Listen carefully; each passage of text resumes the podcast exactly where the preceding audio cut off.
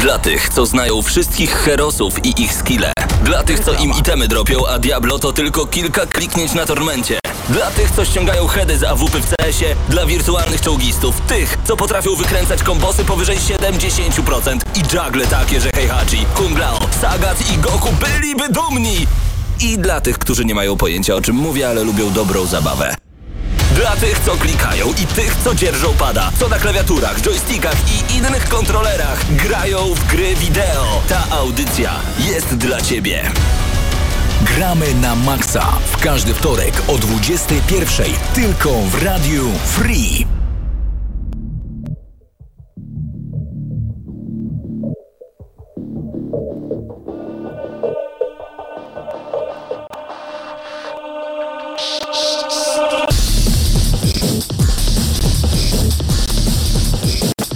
Minęła godzina 21, czas na gramy na maksa w Radiu Free. E, razem ze mną w studiu Krzysiu Lenarczyk, przy mikrofonem Mateusz Widut. E, chwilą był też Paweł Stachyra, ale gdzieś mi, gdzieś mi uciekł. Pawle, wróć, bo on chyba też z nami robi Electronic Arts. Nie, nie robi z nami Nie, Electronic nie. Arts, bo powiedział, że e, prawdopodobnie tylko by narzekał, a, a ja jestem raczej osobą, która pozytywnie odbiera konferencję Electronic Arts, więc zostałem do niej oddelegowany, więc też e, przedstawiłeś mi już, więc po prostu chciałem się też na początku przywitać. Witam wszystkich serdecznie. No, a teraz w ogóle powiedzmy o co chodzi w dzisiejszej audycji, bo ona nie będzie taka klasyczna, nawet nie potrwa tylko godzinę, no bo jak skończymy, to po prostu skończymy. Dajemy sobie maksymalnie czas dwóch godzin, może się uda krócej, ale możecie spokojnie sobie zare- zarezerwować czas do godziny 23. E, Dzisiaj podsumujemy targi E3 2019. Trochę tak dziwnie podsumowywać, jak dopiero one się zaczęły, ale podsumujemy głównie te po prostu konferencje, które em, miały miejsce i w niedzielę, i w poniedziałek, i nawet dzisiaj o godzinie 18 zaczęła się konferencja, tak, Ni- Nintendo Direct dokładnie. E, I tam poznaliśmy na przykład sequel nowej Zeldy, co ciekawe, ale właśnie zaczniemy e, audycję Gramy na Maxa od podsumowania. Też nie powiedziałbym, że to była konferencja, a takie po prostu EA Play przerywane streamami i tak dalej. I tak Jak sama nazwa wskazuje, Tak. EA Play. EA Play. I zobaczyliśmy kilka fajnych y, i interesujących gier i może zaczniemy od Gwiezdnych Wojen, bo mm, przed y, audycją nagrywaliśmy również y, z chłopakami podcast y, i właśnie Star Warsy były tą taką najlepszą grą, jaką widziałem podczas E3. W sensie, one nie były może zaskoczeniem, ale faktycznie dowiozły to, czego oczekiwałem od tej gry, czyli kampanii fabularnej, ładnie wyglądającej e, produkcji, która skupia się na akcji, e, wszystko z perspektywy trzeciej osoby, niesamowita grafika e, i, i to przypomina te stare Star Warsy jak e, e, te, te kotory i tak dalej, i tak dalej. Ale tak powiem więc ci, chyba trochę za głęboko, za daleko idziesz, ale muszę przyznać mi się tak. podobało. E, Ja myślałem podczas sobotniej konferencji, że będę jedyną osobą na świecie, której podobała się zapowiedź e, Star Wars Jedi Fallen Order, bo po prostu e, lubię takie typy rozgrywki. Małko wydaje się, że gra będzie takim e, swoistym połączeniem trzech e, różnych gatunków growych, bo mieliśmy tam e, taką eksplorację i zagadki w stylu Uncharted, walkę w stylu Dark Souls i takie makasenki też w sumie takie troszkę unchartedowe. E, wiem, że część osób troszkę może nawet porównuje tę grę do nowego God of War, ale myślę, że to jest e, za jest głębokie zdecydowanie porównanie. E, no ale na- najbardziej zdecydowanie e, można porównać właśnie do, do Uncharted i do Soulsów z takim delikatnym sosem wcześniejszych gier ze świata Star Wars i może nie właśnie e, Kotory, które były RPGami, ale zdecydowanie bardziej porównałbym to The Force Unleashed.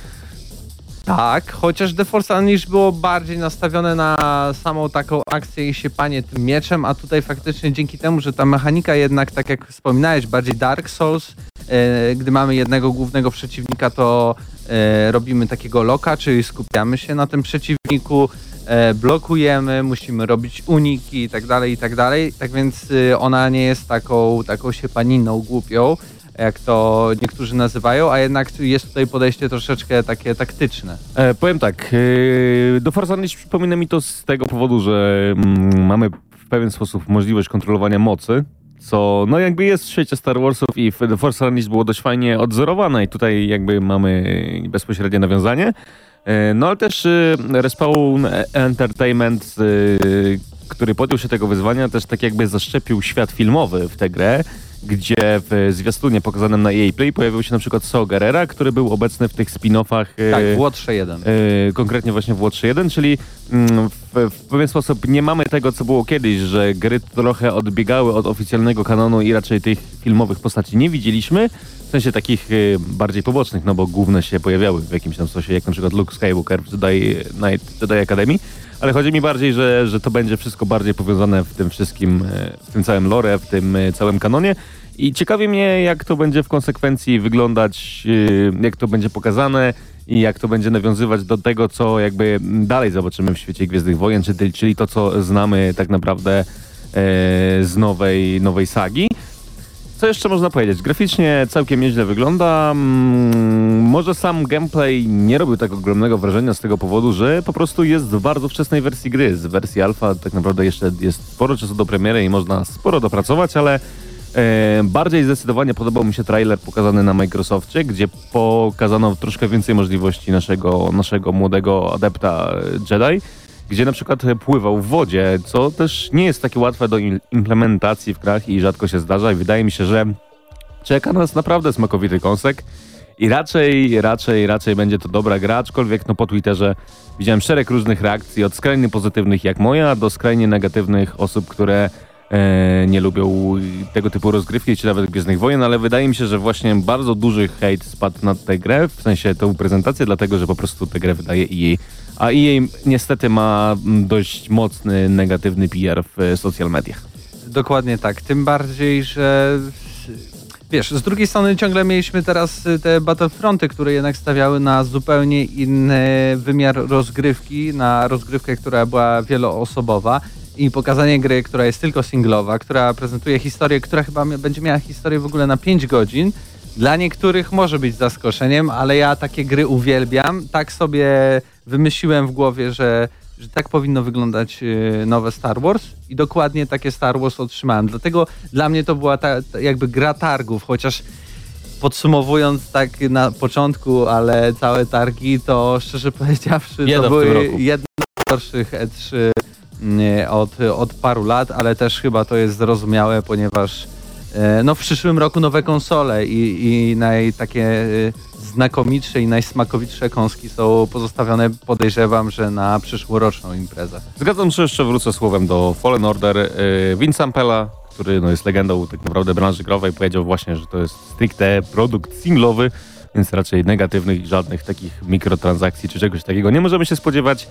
E, No i w zasadzie chyba jedyne, co mnie martwi po tym zwiastunie, to to, że mm, bardzo często pojawiał się ten sam typ e, przeciwników i nie widzieliśmy tak jakby pewnego e, takiej różnicy w tych, z kim walczymy, bo pojawili się głównie szturmowcy i taka, taki szturmowiec w czarnym odzieniu z taką wielką taką no, dzidą, że tak powiem, ze świata Star Wars, która e, trochę stymulowała walkę właśnie na, na broń białą, no ale no realnie nie widzieliśmy walki z żadnym Sithem, czy, czy walki z, z... No wiesz o co mi chodzi. Ale robot był. Robot był, Robot. e, robot bardzo sympatyczny, nowy, stworzony specjalnie na, na, em, dla gry, która powstaje, więc myślę, że na pewno przy okazji gry pojawi się szereg różnych gadżetów i zabawek, które będzie można sprzedawać. No ale myślę, że skończymy Fallen Order, bo, I kolejny tytuł. bo czas nasz goni. Następnie e, mówiono troszkę o Apex Legend i tutaj znowu Studio Respawn.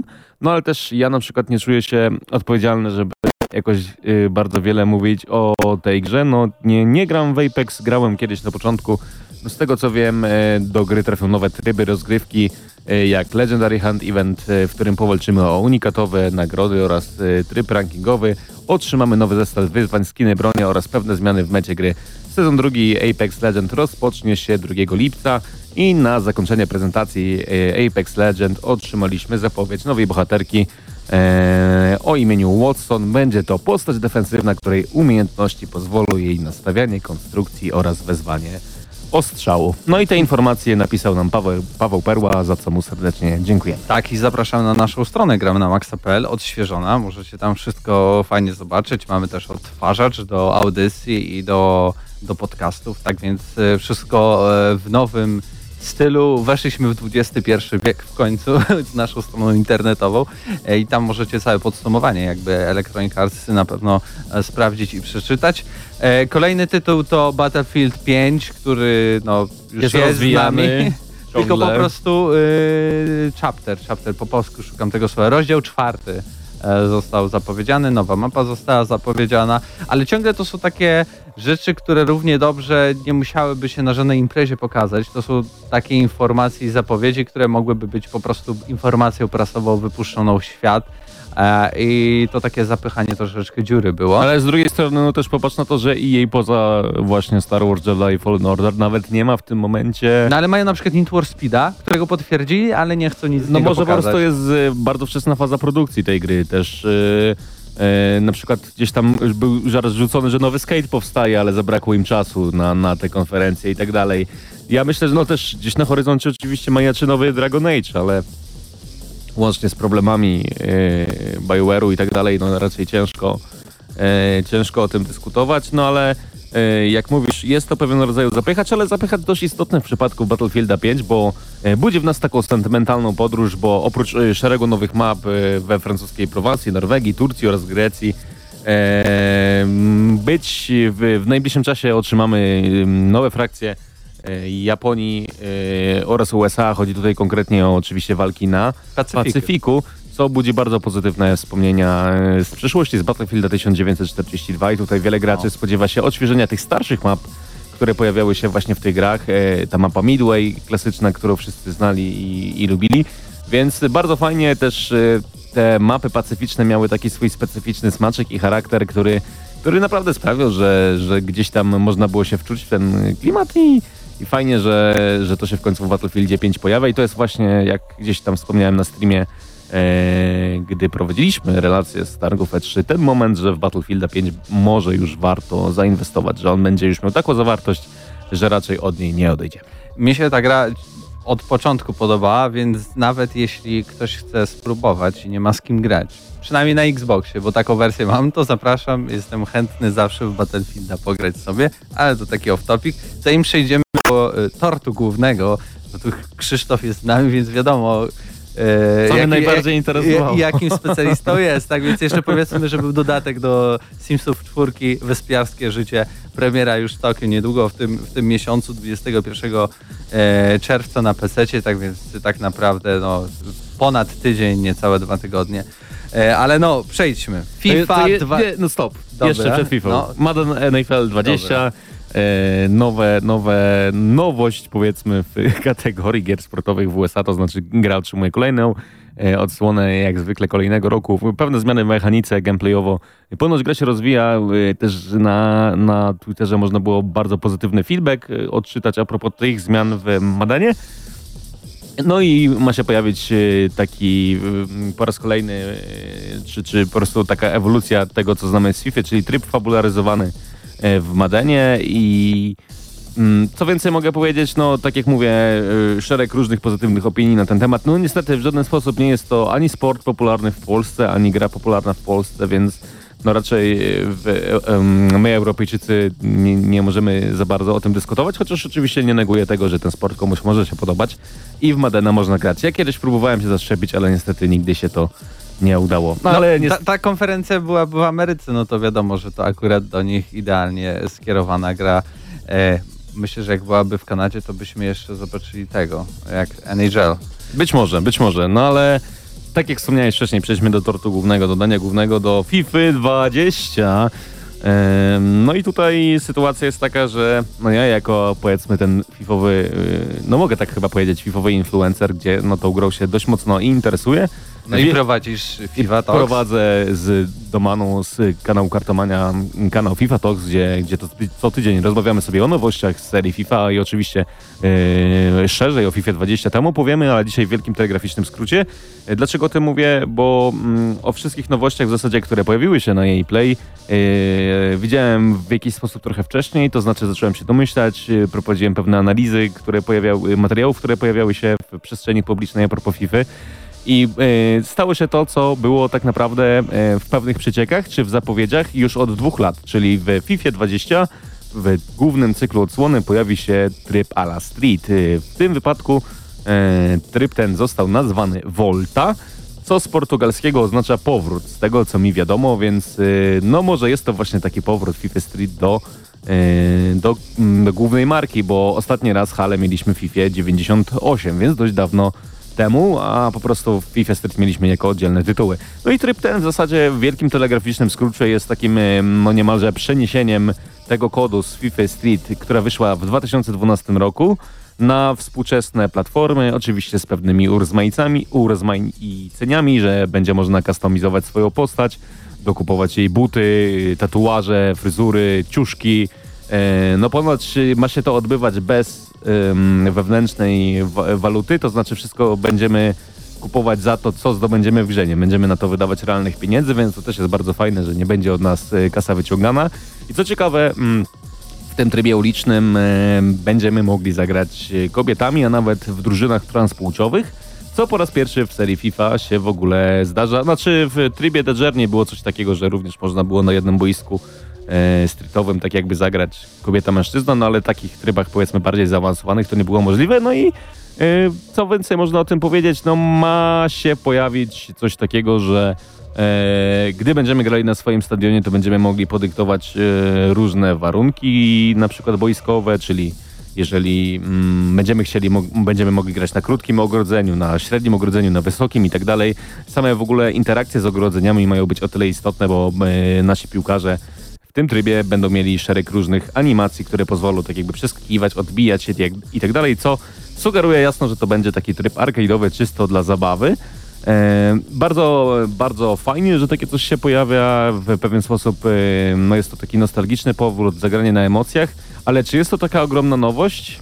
Znaczy, my to, co w trybie Volta się pojawi, no znamy, przynajmniej ja znam, bo FIFA Street z 2012 roku gram tak naprawdę do dzisiaj i raczej nie jestem zaskoczony tym, co e, zobaczyłem. Najbardziej martwi mnie to, co pojawiło się w social mediach, gdzie były mm, community manager Electronic Arts Czubu i, pi- i pisał tak jakby otwarcie, że prawdopodobnie nie będzie można zagrać w trybie Volta, bo to będzie osobny tryb, tak jak wcześniej wspomniałem, ze znajomym online. To znaczy nie będziemy mogli zagrać tak zwanego meczu towarzyskiego, tylko w momencie, gdy mm, będziemy chcieli zagrać online, będziemy mieli możliwość zagrania tylko w e, trybie ligowym, tak jakby, a jeżeli będziemy chcieli zagrać ze znajomym, to tylko wtedy, gdy będzie siedział obok na kanapie, obok nas na kanapie, co moim zdaniem jest bardzo dziwnym rozwiązaniem, które może w ogóle doprowadzić do tego, że ten tryb straci zainteresowanie po jakimś czasie, bo jednak tym mocnym aspektem FIFA jest przede wszystkim ten multiplayer, e, który, którym gracze się zagrywają. A mowa tutaj oczywiście o trybie FIFA Ultimate Team,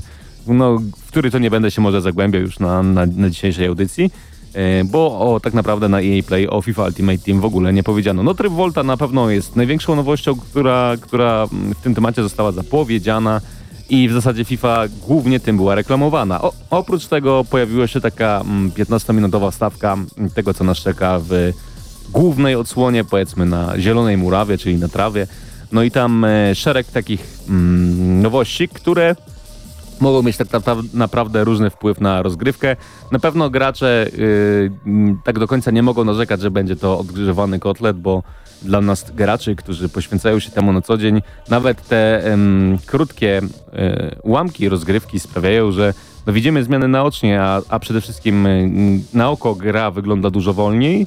E, takie powiedzmy animacje zyskały taką mm, koślawość, może tak to powinienem powiedzieć, co czyni tę grę troszeczkę bardziej realistyczną w pewien sposób i, i przypomina może trochę PESA, więc fani PESA Właśnie miałem mówić, I- że, że w stronę takiego realizmu i takich koślawych, a zarazem trochę powolniejszych animacji to właśnie PES, który chyba właśnie w tym momencie jest nawet prezentowany, bo mamy po 21 wtorek e, i, i, i Konami coś tam miało pokazać. Oglądałem aby trailer z PESA, ale jeszcze chciałem wrócić do FIFA. E, dosłownie kończącymi słowami, no taką największą nowością wydaje się, e, wydaje się zmiana, nowa fizyka piłki, która ma wpływać na strzały, na takie powiedzmy mm, mniejsze błędy w odbiciach, mniejsze błędy w animacjach i, i swego rodzaju nowy, nowy rodzaj y, driblingu, który jednocześnie przy spowolnionej grze ma sprawiać, że gra będzie atrakcyjna dla oka. No, ja byłem dużo bardziej nahypowany na FIFA 20 przed samymi targami, zanim tak naprawdę wiedziałem, e, co się tam będzie działo, bo no, wychodzi na to, to, co mówiliśmy na FIFA Talks, że po prostu będzie to ewolucja FIFA 19. E, Nie wiem, czy jeszcze dobrym kierunku, czy złym, bo oczywiście w grę nie grałem, też nie było pokazane mm, jakiś dłuższy ułamek rozgrywki, no ale tak naprawdę na, na nową, nową odsłonę myślę będziemy musieli czekać do nowej generacji, a e, szereg różnych materiałów FIFA 20 będzie się pojawiał na przestrzeni e, lipca i sierpnia i, i tam głównie mm, pojawiły się różne gameplaye, y, nowości a propos trybu FIFA Ultimate Team. Ponoć są zmiany w trybie kariery, ale to są tylko przycieki gdzieś tam e, wyciągnięte od twórców gry, nie ma żadnego oficjalnego potwierdzenia. E, No i oczywiście będzie pokazany ten, ten tryb Volta, jak on realnie w praktyce, w, w rozgrywce wygląda. Myślę, że na pewno jest na co czekać, szczególnie dla tych osób, które e, lubią w e, FIFA grać na imprezach, które lubią się Kanapowo. dobrze bawić kanapowo, bo, bo ten tryb Volta naprawdę może sprawić dużo frajdy. No ale tak naprawdę, czy, czy ja jakoś bardzo czekam? No, no czekam, ale, ale nie powiem, że jestem jakoś ogromnie nahypowany. No tak naprawdę wychodzi na to, że jeszcze co najmniej FIFA 20 i 21 i dopiero 22 będzie jakimś takim duży, dużą zmianą, kiedy te nowe konsole się pojawią, bo już wiemy przecież, że nowy Xbox dopiero końcówka 2020 roku, FIFA są we wrześniu, no to niestety tak na to wychodzi. Zdecydowanie tak też. Zresztą community managerowie y, EA Sports opublikowali takie mm, pitch notesy tak zwane, to są notatki z wirtualnej murawy i tam jakby jest określony e, plan zmian na przestrzeni przyszłych tytułów serii FIFA. No i wydaje mi się właśnie, że to jest na przestrzeni tych tytułów, które będą wychodziły do momentu, gdy wyjdzie nowa generacja konsol, czy nowy silnik, czy coś takiego. No bo to wygląda jakby na usprawnienia FIFA 19, no i myślę, że, że niczego innego nie możemy się spodziewać, aczkolwiek zmiany mogą być w pewien sposób e, nawet dla tych graczy mm, bardziej casualowych, rewolucyjne, ale dla nas, powiedzmy, osób, które zajmują się na co dzień, na pewno, na pewno wszystkie te zmiany wychwycimy, a dla osób, które jak zwykle mówią, że FIFA to odgrzewany kotlet i jest to to samo co roku, raczej tych większych zmian nie zobaczą, no ale na przykład polecam nawet zagrać FIFA 17 dzisiaj i, i nawet gołym okiem widać różnicę, gdy zagra, so, gdy zagra się w te dwie gry obok siebie. E, Ja wszystkich zachęcam do wejścia na naszą stronę internetową gram na maxa.pl i tam się wypowiedzenie. Jak- wy podsumowujecie ten, ten, EA Play, czy no tak naprawdę mieliśmy tylko jeden tytuł, FIFA 20, prawda, i, i Star Wars bo po prostu zobaczyliśmy ale tak jakby nowych informacji e, żadnych tutaj nie mamy, bo i premiera też wiadomo na jesieni już potwierdzona na konsole e, i, i PC-ty. E, Tak więc nie było to jakieś zaskoczenie, bym powiedział lekkie rozczarowanie, bo można Jak byłoby na coś liczyć jeszcze takiego ekstra, ale, ale niestety no, mamy tyle, ile mamy. E, a my zanim przejdziemy do następnej konferencji, a nie wiem, Ubisoft, do Tak Ubisoft będziemy się brali, no to chwila, chwila muzyki, chwila przerwy i oczywiście już e, za chwilę e, do Was wracamy.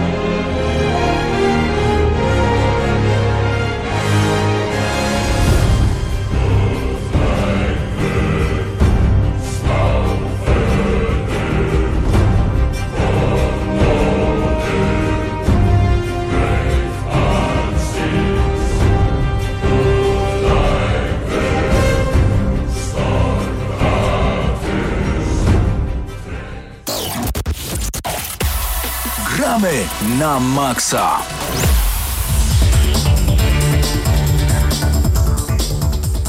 No i wracamy do audycji Gram na Maxa i wracamy teraz e, do konferencji Ubisoftu, która była wczoraj razem e, z Pawłem Stachyrą transmitowaliśmy komentarz do tej e, konferencji. Konferencji, którą ja bym podsumował Tom Clancy Conference E3 2019 plus Watch Dogs zapowiedź. No, coś w tym jest, bo w sumie The Division, nowa zawartość, e, Siege, spin-off Siege'a kooperacyjny, ta gra na mobilki też Tom Clancy's, więc i Ghost Recon jeszcze Nie no, Break- proszę was, Breakpoint. to była bardzo ważna konferencja, bo pojawiła się na niej taka gra jak Roller Champion. Tak, to, to jest Rocket League, tylko na wrotkach, więc jakby fajnie. Zdenio już zainstalował. Pobrałem demko, na razie jeszcze nie zdążyłem odpalić. Ja raz się, a jeszcze nie zdążyłem. Nie, nie, jeszcze A, nie zdążyłem no zobaczyć. Dobra, dobra, wybaczamy ci. Dobra, ale zacznijmy od początku. E, Konferencja rozpoczęła się od koncertu symfonicznego muzyki z Assassin's Creed'a i została też zapowiedziana trasa koncertowa. Niestety nic w Polsce, Najbliżej w Düsseldorfie chyba. ale... e, Mediolan chyba. Albo Mediolan, jeżeli to Mediolan. jest bliżej, to Nie wiem, czy coś w Niemczech było. Było? Düsseldorf na Aha, pewno. Düsseldorf. Patrzyłem uważnie. Okej. e, No i to już... Przynajmniej ja już miałem w tym momencie nadzieję, zaczynają Asasynem, czyli, czyli będzie petarda, czyli będzie to logo, będzie tak? ta najlepsza konferencja, pokażą Assassin's Creed Ragnarok albo Assassin's Creed Legion, o dziwo, No, też miał się wersje. nazywał. E, czyli Assassin's Creed e, z wikingami lub ten e, dziejący się w Rzymie. No i oczywiście nic nie pokazali z tego. Niestety, i to jest rozczarowanie największe, przynajmniej dla mnie, bo nawet wiedząc, że dopiero za rok, pod koniec roku będą nowe konsole, to tak czy inaczej można zajawić, że będzie nowy Assassin, że to w ogóle się dzieje i, i odpalmy ten hype train. To, to można było stop, zrobić. stop, nie zgodzę się, bo tak naprawdę na konsolę nowej generacji pokazane tytuły można było policzyć na jednym palcu, tak mi się wydaje, bo na Microsoftie było pokazane tak naprawdę nowe Halo, więc no nie wiem, czy można było tak zrobić. Myślę, że przy okazji... Ale zajawić jak Gearsy. Gearsy też będą przecież chyba na... Nie? Będą na to? Znaczy myślę, że będą na pewno działać na nowym Xboxie, bo ten Xbox będzie taki dziwny ogólnie, nie? Ale to... e, ale Halo na razie jest tego potwierdzone, Tak jest, że będzie na więc, pewno. więc żadna gra powiedzmy taka stricte next genowa nie za bardzo została ujawniona na tych targach. Więc gdzieś może wszystkie firmy myślą podobnie i, i te największe petardy chcą pokazać ten moment, kiedy już te nowe konsole będzie można zobaczyć wizualnie i Czyli się za tym jarać i zbudować ten cały hype, jak zresztą wspomniałeś. Ale no, wyprzedziłeś fakty, bo, bo tak naprawdę o Assassinie powiedziano tylko tyle, że będzie edytor questów. No, świetnie, niesamowicie. Ale potem nie było tak źle, bo zaraz po koncercie symfonicznym e, była zapowiedź od razu z bardzo długi, o, długim fragmentem rozgrywki z nowego Watch Dogs, które o dziwo ma podtytuł Legion, tak jak miał się i Assas- Assassin's Creed nazywać. E, Watch Dogs bardzo ciekawe. Trochę bym nazwał je nowatorskie, ponieważ tym razem nie będziemy mieć jednego bohatera, albo przynajmniej nie będzie on taką częścią gry, wokół której wszystko będzie się działo, bo będziemy się wcielać w różnych bohaterów, w których będziemy się whakiwać. Nie ma chyba nawet takiego słowa, ale po prostu Ale będziemy to się może to jest wcielać. właśnie nie? ten moment, żeby słowotwórstwo użyć, bo to jest chyba dobre określenie. Yy, Ja na przykład nie oglądałem konferencji na żywo, naprawiałem sobie materiały trochę później i jakby zacznę może od podsumowania, a później przejdziemy do dyskusji. Wiele osób ma e, do zarzucenia Ubisoftowi to, że właśnie to jest nowe, innowatorskie, że Watch Dogs y, Legion nie jest tym, co znamy jakby na przestrzeni dwóch gier poprzedniej odsłony serii. A to jest dziwne, bo zazwyczaj ludzie Ubis y, Ubisoftu się czepiają, że raczej wydają gry zbyt podobne do siebie. No i teraz oddaję głos Zdeniowi, żeby powiedział, dlaczego ludzie tej innowacji, tych, tych nowinek w Watch Dogs Legion się właśnie czepiają. Nie wiem. Nie rozumiem tego, bo dla mnie tam nie masz tylu innowacji. W sensie sam ten system, że mamy wiele postaci i będziemy rekrutować po kolei, kilkadziesiąt pewnie bohaterów i każdy będzie mieć własne jakieś backstory i linie dialogowe osobne w zależności od misji dopasowane, to poza tym sam gameplay wygląda tak Watch Dogsowo, tylko z nowymi gadżetami jakimiś, bo mamy też futurystyczną otoczkę, więc będą jakieś bardziej zaawansowane pewnie hakerskie triki do wykorzystania, drony na przykład chodzące po ziemi i tak dalej, takie bojowe prawie.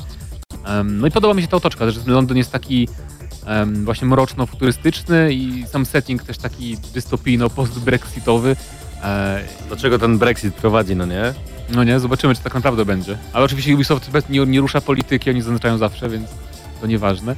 Ale no poza tym, no chętnie sprawdzę, ale to też nie jest gra, na którą jestem jakoś nahypowany mocno.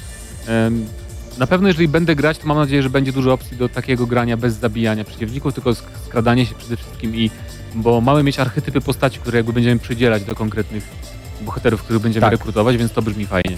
I będziemy mieć właśnie, będziemy mogli stworzyć postać, która będzie nastawiona głównie na strzelanie, ale też postać, która będzie się dużo skradała, albo będzie dużo używała e, wręcz, albo bardzo dużo używa hakerskich motywów. No i to, że faktycznie tu jest takie połączenie trochę jedynki Watch Dogsów, trochę trójki, plus ten cyberpunk taki na wesoło wchodzi. E, Wydaje mi się, że to jest bardzo ciekawe połączenie, tym bardziej, że nie mamy żadnych też takich współczesnych gier osadzonych w Londynie i to Londynie, który jest bardzo dobrze oddany.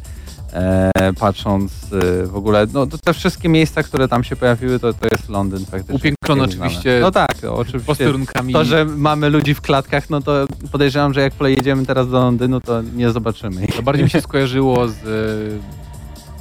z Infamousem. Tam mieliśmy Tak. taką strukturę, Tak tak jest. że były te posterunki takie i tak dalej, nie? Y, Wyprzedziłeś moje słowa, a szkoda, bo może chciałem powiedzieć na ten temat kilka słów. Y, Natomiast najbardziej z całej, ten, y, z tej całej konferencji nie zapamiętałem to, że będzie można zagrać babcią i to był bardzo fajny taki comic relief, który trochę rozluźnił atmosferę, jeżeli chodzi o e, prezentację Watch Dogs Leg- Legion.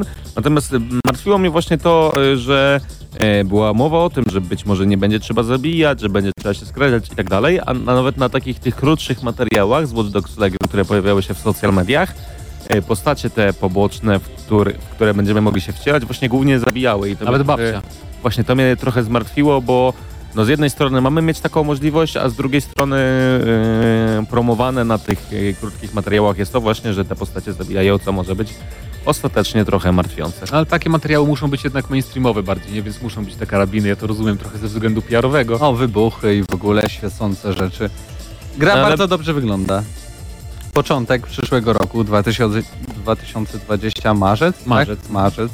E, tak więc e, w sumie całkiem, całkiem szybko. Myślałem, że to już może być gra, która pojawi się po prostu na nowe konsole, a, a jednak się pojawia na początku 2020, gdzie w ogóle bardzo dużo gier zapowiedziano. I, myślę, że, I myślę, że po Gamescomie więcej będziemy mogli powiedzieć, bo pewnie zagramy w nowe Watch Dogsy, a poza tym Ghost Recon, znaczy Tom Clancy, przepraszam bardzo. Znaczy Ghost Recon Breakpoint, Tom Clancy oczywiście, ale to zobaczyliśmy co? Nic nowego. Nic, nowego. Tylko zapowiedzieli, że będzie program tam, że społeczność będzie mogła, mogła bardziej w ułożony sposób e, swoje sugestie przekazywać na temat e, rozwoju gry i że potwierdzili też, że będą komputerowi towarzysze, bo miało pierwotnie ich nie być. Tylko miało być albo solo, albo koop ze znajomymi. A tak poza tym, poza tym, że wyszedł e, John Berenthal, dobrze mówię jego nazwisko, ten z Punishera, aktor, który gra też głównego antagonistę, wyszedł na scenę z psem. To nic tak naprawdę nowego na, break, Breakpoint nie, nie pokazano, nawet nie pokazano gameplayu nowego. Później było tam urywki z Siege, ale to też były stare postacie, które już wchodzą do gry, które już było, były znane, więc tak naprawdę no, pokazano Elite Squad, czyli mobilną grę chyba turową. Tak mi się wydaje, że to turówka. E, Z różnymi postaciami z różnych gier Ubisoftu.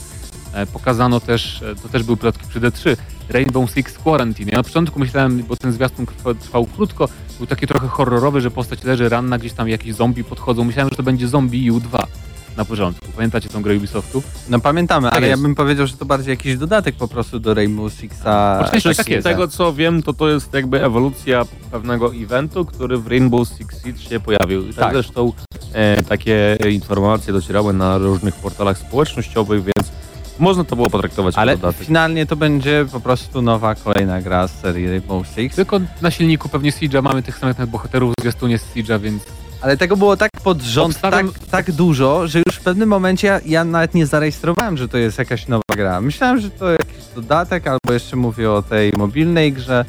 Tak więc y, całkiem sporo tego było, ale jak już się skończyła konferencja Tomaya Clancy'ego i jego gier, to zaczęła się e, dalsza część konferencji Ubisoftu, czyli e, też pokazano Roller Champions. tak jak czyli mówiłem, no Rocket League tylko na nawrotkach, tak i, i tyle. No i przede wszystkim and Monsters, które e, Jest taką- E, dobrze Go, mówię. Golden Tak. Gods, Gods. tak, tak. Bogowie i potwory. Ale nie pokazano gameplayu, to też takie dla mnie... Nawet nie wiem, co to jest tak naprawdę ostatecznie ta gra. Podróba Zeldy. Ale właśnie nie wiadomo, Stawiam. no, ludzie tak piszą, mówią. tak piszą, ale tak naprawdę ciężko to wywnioskować, bo no, Zdenio chyba trafnie podsumował, że jakoś wiele nie zostało powiedziane na temat tej e, gry. Ale myślę, że możemy pomału przejść do najważniejszej dyskusji, jeżeli chodzi o konferencję Ubisoftu, czyli od tego, że, że będzie film The Division. A, ale w ogóle fajnie to powiedzieć, bo tam chyba, y, że David Lynch, nie? A to jakiś był David Tak, coś tam... Link. Link, coś takiego. Link. Ja też myślę, co Lynch robi film dla, dla Ubisoftu, Tak ale, też, ale też ominęliśmy, nie wiem czy macie tam gdzieś w rozpiskach, O, ominęliśmy... przebieg Paweł. On się nazywa David Leach. To Leach. jest bardzo zbliżone i miałem przez chwilę bardzo dużego, bardzo duży ból głowy na ten temat. kino Weterze, czwartek 22. Ale wracając jeszcze do Ubisoftu, zapomnieliśmy o, chyba że chcieliście powiedzieć, to przepraszam, ale o Uplay Plus potwierdzono. No właśnie A, to chciałem powiedzieć, aha. tym chciałem To podsumować dyskusję. Yy, no nie musisz w sumie oddawać, ale no tak naprawdę Ubisoft yy, zaprezentował nam swoją usługę, swój pomysł na yy, abonament growy, taki Netflix growy prosto od Ubisoftu. No i w sumie no okej, Koszt, koszt taki sam jak Game Passa, praktycznie to samo co Game Pass robi, bo też mamy nowe gry na premierę. ma być chyba. dostępne na Google Stadia, czyli w jakiś stopniu e, okazuje się, że Ubisoft także oponował technologię streamingu, więc także dla osób nieposiadających jakichś mocnych PC-ów będzie możliwość zagrania w te wszystkie tytuły. Znaczy wiesz, bo to dzia- Stadia działa tak, że ty możesz podłączyć swojego Steama i grasz w te gry już przez Stadię, tylko muszą być wspierane. I jakby Ubisoft wspiera wszystkie swoje gry, żeby działały przez Legion, Stadię. Legion też potwierdzono, że I dlatego jakby abonament wspiera cały się przez Stadię, ale on kosztuje na polskie jakieś astronomiczne. 40, 14,99 dolara, No właśnie. czyli tak jak Game Pass mówiłem, to jest 40 coś złotych. A na przykład masz EA Access, E, Tak, ale w Origin Access i Access nie masz gier na premierę, tych dużych, nie? A tu będzie Tutaj z będą. tego co wiem tak samo jak w Game Passie właśnie. Więc. Ale wiecie co, dla mnie ten temat troszkę mm, zahacza o taką dyskusję, że tych abonamentów growych znowu może być za dużo, tak jak jest za dużo launcherów e, prawda. różnego rodzaju, za dużo tych sklepów, no bo fajnie było, gdy był Xbox Game Pass, gdzie mieliśmy gry różnych wydawców tak naprawdę w jednym dużym abonamencie. Teraz także już na PC, co ciekawe, o czym na pewno na konferencji Microsoftu wspomnicie. A, a tutaj kolejna firma wychyla się tylko tak naprawdę ze swoimi tytułami, z dość dużą ceną, jeżeli chodzi o abonament miesięczny. No i pytanie w tym wszystkim jest takie, gdzie jest ten haczyk, że tak naprawdę za te powiedzmy małe pieniądze miesięcznie możemy w te wszystkie y, tytuły pograć, bo no w momencie, gdy tak naprawdę każdy wydawca w przyszłości może mieć taki abonament, my gracze raczej na tym nie zyskamy, bo w momencie, gdy będziemy musieli każdej firmie płacić y, daną kwotę, żeby zagrać w jakiś sposób w gry, a wydaje mi się, że, że dystrybutorzy będą dążyć do cyklu wydawniczego w postaci abonamentów już także na nowej generacji konsol, to może się pojawić spory problem. Ale to wcale chyba takiej dużej różnicy nie będzie, bo jeśli sobie pomyślisz, dobra, jesteś bardzo graczem, który jest na bieżąco i kupujesz co najmniej jedną grę w miesiącu. Tak, to jest jakieś 200-300 zł. Sumując te wszystkie abonamenty, wychodzi taka sama kwota, a masz dostęp do wszystkiego. Więc, No po części tak, to jest prawda. więc na, na super, przykład fajne. też zależy od gracza, nie? Bo na przykład mnie w ogóle nie obchodzi Uplay Plus, bo Nie mów tak. i tak kupuję... e, Bo, bo to się powinno nazywać Tommy Clancy Game Plus. No, no, no. no. Chodzi o to, że mam te gry wszystkie, które są takimi grami usługami Ubisoftu, nie? Już mam, więc dużo mi ten abonament nie zaoferuje po, poza tymi nowymi singlowymi grami, które chyba wolę grać na konsolach, takie gry jak Watch Dogs czy Assassin's Creed. Em, a poza tym to jednak Game Pass na mnie, Game Pass dla mnie wygrywa nadal o tyle, że tam jest też sporo, bardzo dużo gier e, third party, nie? Tych Właśnie o tym mówię. A EA ma swoje gry, Ubisoft ma swoje gry, a Game Pass oferuje jakby szerszy, o wiele Tylko szerszy. właśnie pytanie, czy przez to, że te firmy robią nowe abonamenty, nie okaże się, że z tego Game Passa nie te, sądzę, te gry wypadną. Bo, tak bo nie sądzę, że Square Enix zrobił na przykład własny, nie sądzę, że tej THQ Nordic zrobił własny, tylko ten naj, najwięksi wydawcy pewnie zrobią, ale jednak nadal będzie dużo tych gier do zgarnięcia dla Game Passa. Ale to jest dyskusja na całą audycję o Jest, streamingu. no ale generalnie em, powstaje coś takiego dla fanów Ubisoftu. Na pewno jest to nie lada gratka, żeby nadrobić te wszystkie tytuły i sobie pograć także w te nowe, które będą pojawiały się w- od francuskiego wydawcy. No problem tylko taki, że na razie chyba tylko na PC i nie zapowiada się na to, żeby na konsolach Uplay Plus tak szybko się pojawił. Tak więc y, dwa słowa podsumowania. Zobaczyliśmy Watch Dogs Legion, które było całkiem zaskakujące i pozytywnie. Podobało nam się. Później były te Tommy Clancy, jak kto lubi. Breakpoint y, może być bardzo ciekawym tytułem. E, reszta bardziej dla osób, które gustują w trybie wieloosobowe. Niewiadoma czyli e, Bogowie i Potwory e, i też Roller Champions, którego wrażenia będą pewnie za tydzień od Mateusza Zdanowicza. Czekamy na, też na wasze komentarze. Brakowało, tylko jeszcze dodam, że brakowało tylko jednego Toma Clancy'ego, czyli Splinter Cella. A, Oczywiście. i to tego, na którego każdy, każdy chciałby zobaczyć w ogóle tego Splinter Cella zamiast pozostałych tych wszystkich, które zostały pokazane na Ubisoftie, ale no to, to akurat troszeczkę smutne. Czekamy na wasze komentarze na naszej stronie internetowej gramy na maxa.pl, a my teraz przejdziemy do kolejnej konferencji i tym razem pogadamy o Bethesdzie.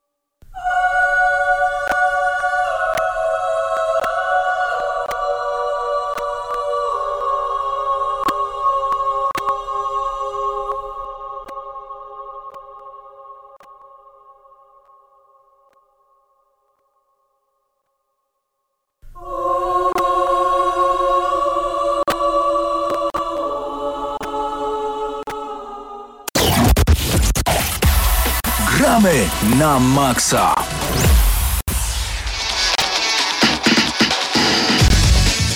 No dobra, trochę przynudziłem tą muzyką pomiędzy, ale no już... Może dobrze, już, może już, dobrze. Już wróciliśmy, teraz będzie bardzo ostra konferencja nastawiona na flaki, wybuchy, strzelanie. I to na Howarda. I to da Howarda, czyli rozmawiamy o Bethesdzie. Zaczynamy od bomby na początek, czyli tryb Battle Royale. Nie, od, od bomby- Falloutie 76. Stop, stop, stop, stop. Bombą na początek było to, że niemalże bardzo szybko wyszedł y, Todd Howard i sprzedawał nam to, że na przykład y, Fallout 76 nie do końca wyszedł z pomyśli twórców, ponieważ gracze byli dla siebie zbyt mili i na przykład podawali sobie wodę w postapokaliptycznym o apokaliptycznym świecie. Nie, on inaczej mówił. On powiedział, on powiedział, że właśnie to była zaleta tej gry, że pomimo tego, że gra się nie udała, Znaczy, gracze, ja gracze stworzyli, myśli gra, gracze stworzyli e, społeczność, która sobie pomaga i tak dalej. Generalnie próbował ukryć jakkolwiek mógł to, że cały rok e, byli jednym wielkim pośmiewiskiem nie tylko dla branży, ale też dla, dla konsumentów. Natomiast e, w ogóle byłem zaskoczony, że on tam był, że się pojawił na E3. Ale po raz Bo- kolejny Scratch Show tak naprawdę.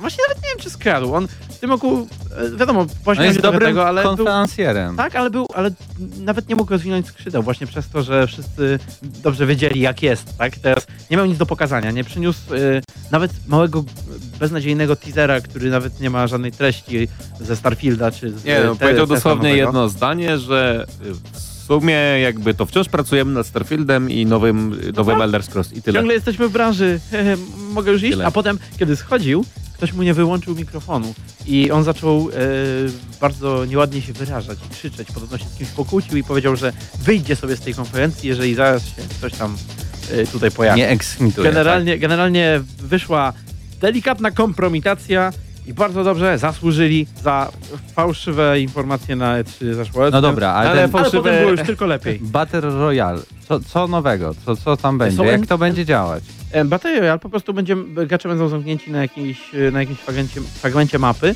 i będzie się zamykał krąg ognia wokół nich. Tu nie ma żad, żadnego tutaj Innowacji. E, żadnej innowacji. Mamy 52 graczy. Natomiast innym newsem, znaczy inną nowością, bo oni tak jakby e, dzielą te update'y według e, kwartałów, no i e, tuż przed Battle Royale ma się pojawić e, Powrót, mają się pojawić NPC powrót NPC. grze. Ja nie sądziłem, że w ogóle kiedykolwiek będzie taka sytuacja, w której ludzie będą bić brawo, ponieważ w grze RPG pojawiają się NPC. Ja e, w ogóle nie, nie wiem o co chodzi nawet. Inna rzecz, że, że tak naprawdę ci NPC też nie wiem w jakim stopniu tam oni będą, no ale mówię, e, to, to nie jest coś, co, co jakbym świętował, jakbym chciał świętować. Ale tutaj chciałbym tylko nawiązać do jednej rzeczy, zanim przejdziemy do pozytywów, czyli wiecie, już po BTSD własnych grach. E, No proszę, że jeszcze mamy Jest- co najmniej kilka do omówienia. No tak, ja mówię o grach, które wydaje Bethesda, które będą pozytywami. Natomiast mm, tutaj na tej konferencji dużo bardziej niż na jakiejkolwiek innej dało się zauważyć podstawionych ludzi widowni, którzy klaskali. Tak jest. I, I, bardzo, cieszyli. entuzjastycznie reagowali na wszystko to, co mówią, szczególnie właśnie wow, Return of Human NPC, woo! I tak dalej. Smoki? I tak cały czas to wyglądało. Elder Scrolls? I tam Wow. dopisz jakiś podtytuł? Wow! I know what that is! Ale generalnie no, z Falloutem jest tak, że być może to jest prawda, że będzie miał wieczne wsparcie, bo Bo wszyscy zginiemy za pół roku. Ale nie wiesz, za 5 lat może okaże się, że to będzie jest dobra, gra. Y, Może, y, bardzo bym, nadzieję. bardzo bym dobrze, ch- bardzo bym chciał, żeby Fallout 76 przeszedł drogę No Man's Sky'a albo chociaż podobną, zbliżoną do, do tejże gry.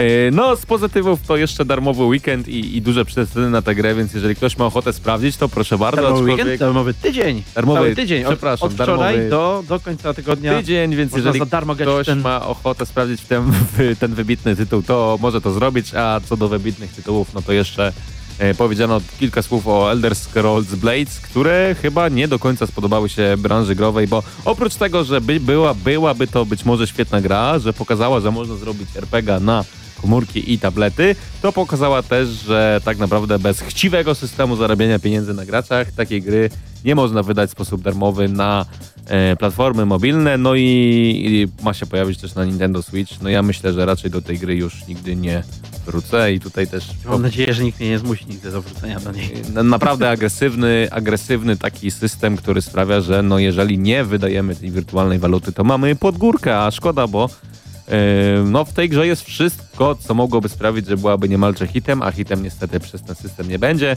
No i podsumowując yy, te czysto Bethesdowe gry, no to jeszcze mm, Zenimax Studios y, wyszło i opowiedziało nam trochę o Elder Scrolls Online i nowym dodatku y, Elsewhere, który to mm, który to Paweł Perła, który również y, oglądał z nami y, konferencję Bethesdy, stwierdził, że być może to jest ten moment, żeby znowu wrócić do Elder Scrolls Online, bo jest to jedno z najlepszych MMO dostępnych na rynku, a kolejny dodatek może je tylko odświeżyć. Cóż, y, ja, ja powiem ci tak, dla mnie to jest najlepsze MMO dostępne teraz, no ale nie wiem, czy koto ludzie zmuszą mnie do, do A powrotu smoki? Smoki? Oczywiście. Dobra, przechodzimy do fajnych gier. E, Doom Eternal, y, kolejny gameplay, więc przechodzimy do kolejnych dobrych gier. Deathloop. Mnóstwo gameplayów właściwie, bo oni tak Nie, to było za gameplayów ale już każdy widział tego Dooma. Ja wiem, wiem. I to był problem, bo my, o, my to streamowaliśmy z Krzysiem między innymi, ale też z Pawłem Perłą i Bartkiem Matrą i e, byliśmy już mocno zmęczeni. To była trzecia 30, jak, to się, jak zaczął się Doom tak naprawdę. I oni zaczęli czwarty. puszczać te, te, e, te gameplaye i dopiero w takim stanie człowiek jest w stanie zauważyć, że jednak jest wszystko strasznie wtórne. Ale, No ale liczę, że będziesz fajny, wygląda ładnie. Natomiast na Bethesdzie było dużo takich zaskakujących Zostawimy to na koniec. Dobra, zostawmy, Zostawimy to na to koniec. na koniec, omówimy te tytuły Youngblood znane. teraz? Tak, y, Wolfenstein, Wolfenstein Youngblood i tutaj, y, co ciekawe, został pokazany taki bardzo dynamiczny ten trailer, który może znowu wprowadzić graczy w błąd, bo y, Wolfenstein był raczej taki bardziej skradankowy, to znaczy bardzo dużo było takich motywów w Wolfensteinie, Powo- które e, bardziej powolny względem Tak. e, niektórych takich shooterów, które teraz na e, tak dominują, szybki czyli jak Doom po ścianie na przykład, sprawy. tak? tak a, a tutaj ten trailer z Youngblood pokazał, że ma być to nieco bardziej dynamiczna rozgrywka, no ja bardzo czekam jako fan serii. Y, muszę przyznać, że chyba nawet się nahypowałem znowu na kolejnego Wolfensteina, więc na pewno dam szansę. I Blaskowicz, wow! A propos Blaskowicza też y, y, pojawiło się takie coś jak powrót Commander- marki Commander Kin, o czym opowie wam Paweł Sechra. No tutaj było sporo raczej negatywnych e, głosów co do tej gry, ponieważ to jest, to jest w ogóle bardzo, bardzo stara platformówka, która teraz pojawia się w nowej wersji.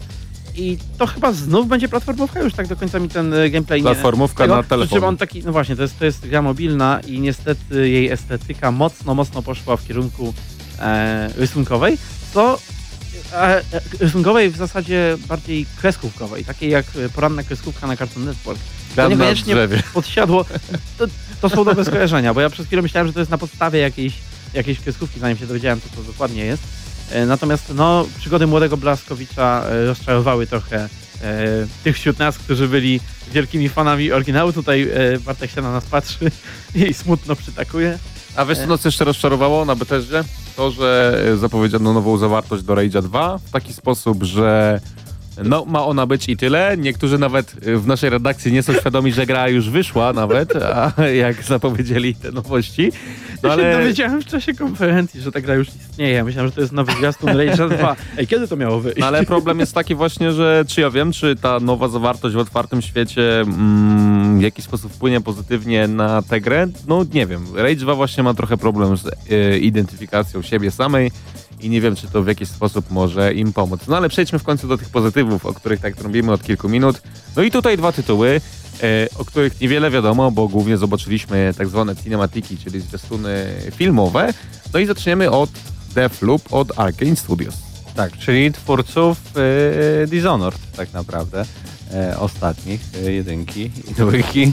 E, ale no, tak naprawdę ten zwiastun nie pokazał nic. Mamy jakby dwie siły, dwóch bohaterów. Kobietę, mężczyznę, oni się biją i każdy bije się, bo, bo ma prawdę za sobą. To jest dzień I łączy ich Dzień Świstaka, właśnie. Tak jest, to jest taki trochę dzień świstaka. Zresztą ostatnio bardzo popularny motyw w kinie i aż dziwne, że w grach zostaje, w tych mainstreamowych grach yy, powrót do tego motywu zostaje nastąpiony dopiero teraz, ale przede wszystkim mówimy tak, że w sumie nic nie wiadomo, nic nie wiadomo, ale muszę przyznać, że moim zdaniem wizualnie na pewno był to jeden z najładniejszych zwiastunów e, z całych targów E3 i samo to, jak on wyglądał, sprawiło, że być może o tej grze się dowiem chętnie czegoś więcej. To będzie moim zdaniem rogalik na pewno.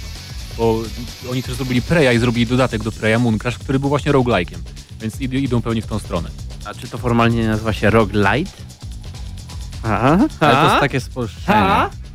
No i najważniejsza, mikrofon. Najważniejsza gra, a propos kradnięcia mikrofonu, to ja ukradnę głos.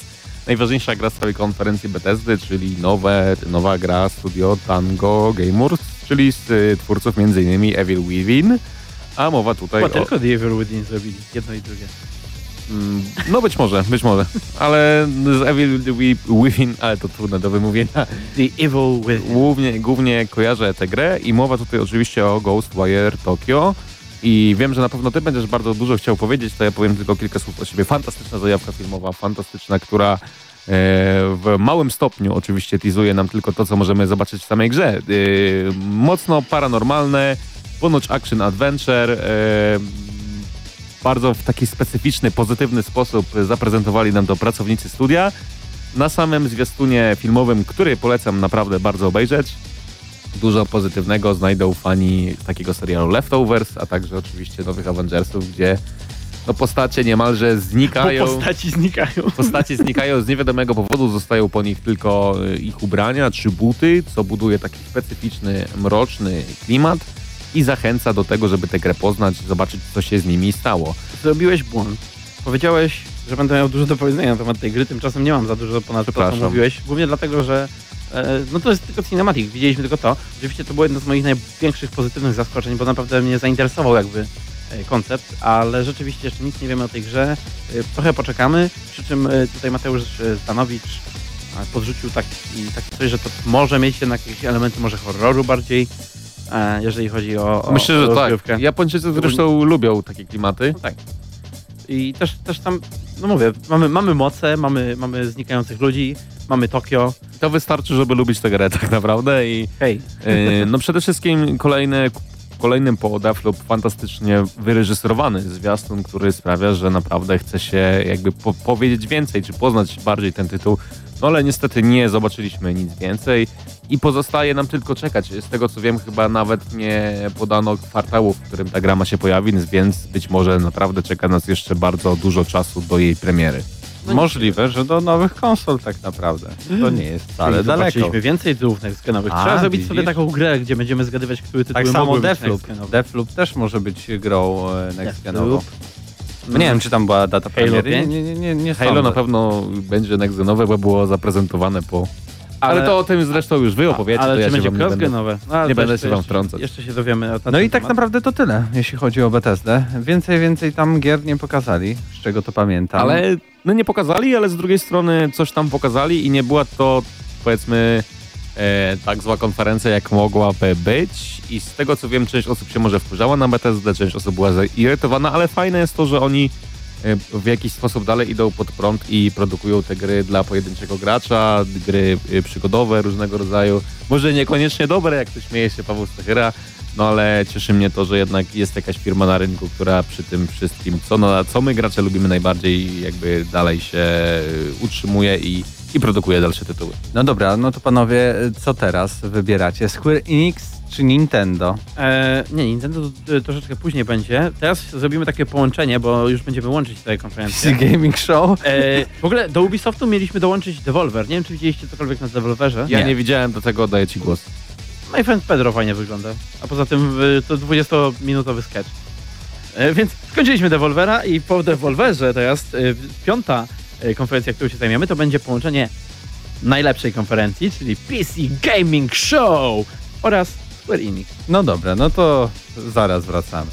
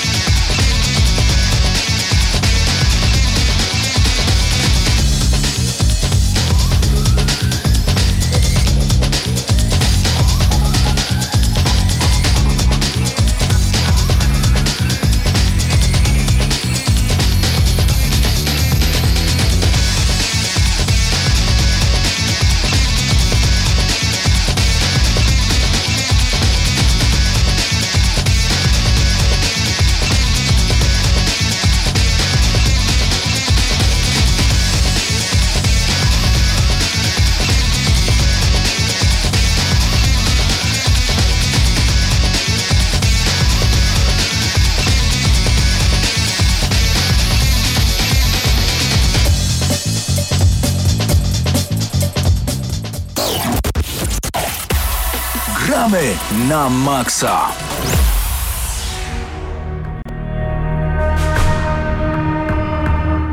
Bardzo ciężka muzyka, jak i nadchodząca konferencja, czyli Final Fantasy Conference E E3 2019. No tak. Dobra, koniec moich żartów, bo można tak chyba każdą konferencję przygoto- y, nazwać y, konkretnymi rzeczami, które tam głównie się przewijały. Ale tak, Square Enix zaprezentowało trochę tych finalów. No, Finala 7, remaster i datę premiery w końcu. Nawet data premiery była przed konferencją podana. E, 3 marca 2020. Pierwsza część tej gry się ukaże. Co, prawda, co, co ciekawe, nie ma nawet e, w tytule tego, że to jest pierwsza część, tylko w opisie na, na, na zwiastunie było to zaznaczone.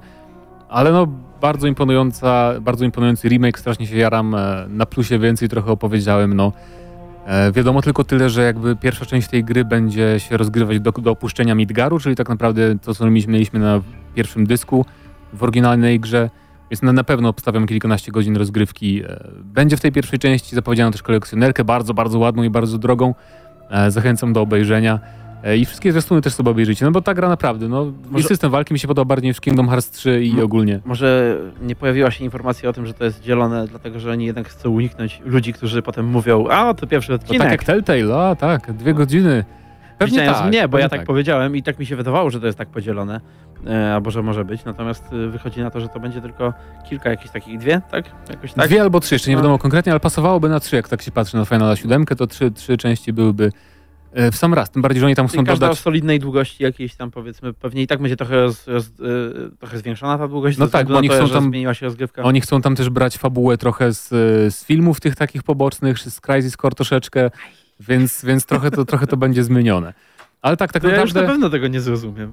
nieważne. Będziesz miał od nowa, to tym bardziej zrozumiesz. Poza Finalem 7 tak naprawdę na tej konferencji nie było zbyt wiele ciekawych rzeczy, poza tym, że potwierdzono... Final 8 remaster. Tak, ale bardziej, bardziej chodziło mi... No, 14 no dobra, dodatek. Dobra, to już polećmy po finalach. Dodatek do 14, który już był zapowiedziany, pokazano tylko nowy trailer, nic nowego nie, po, nie pokazano.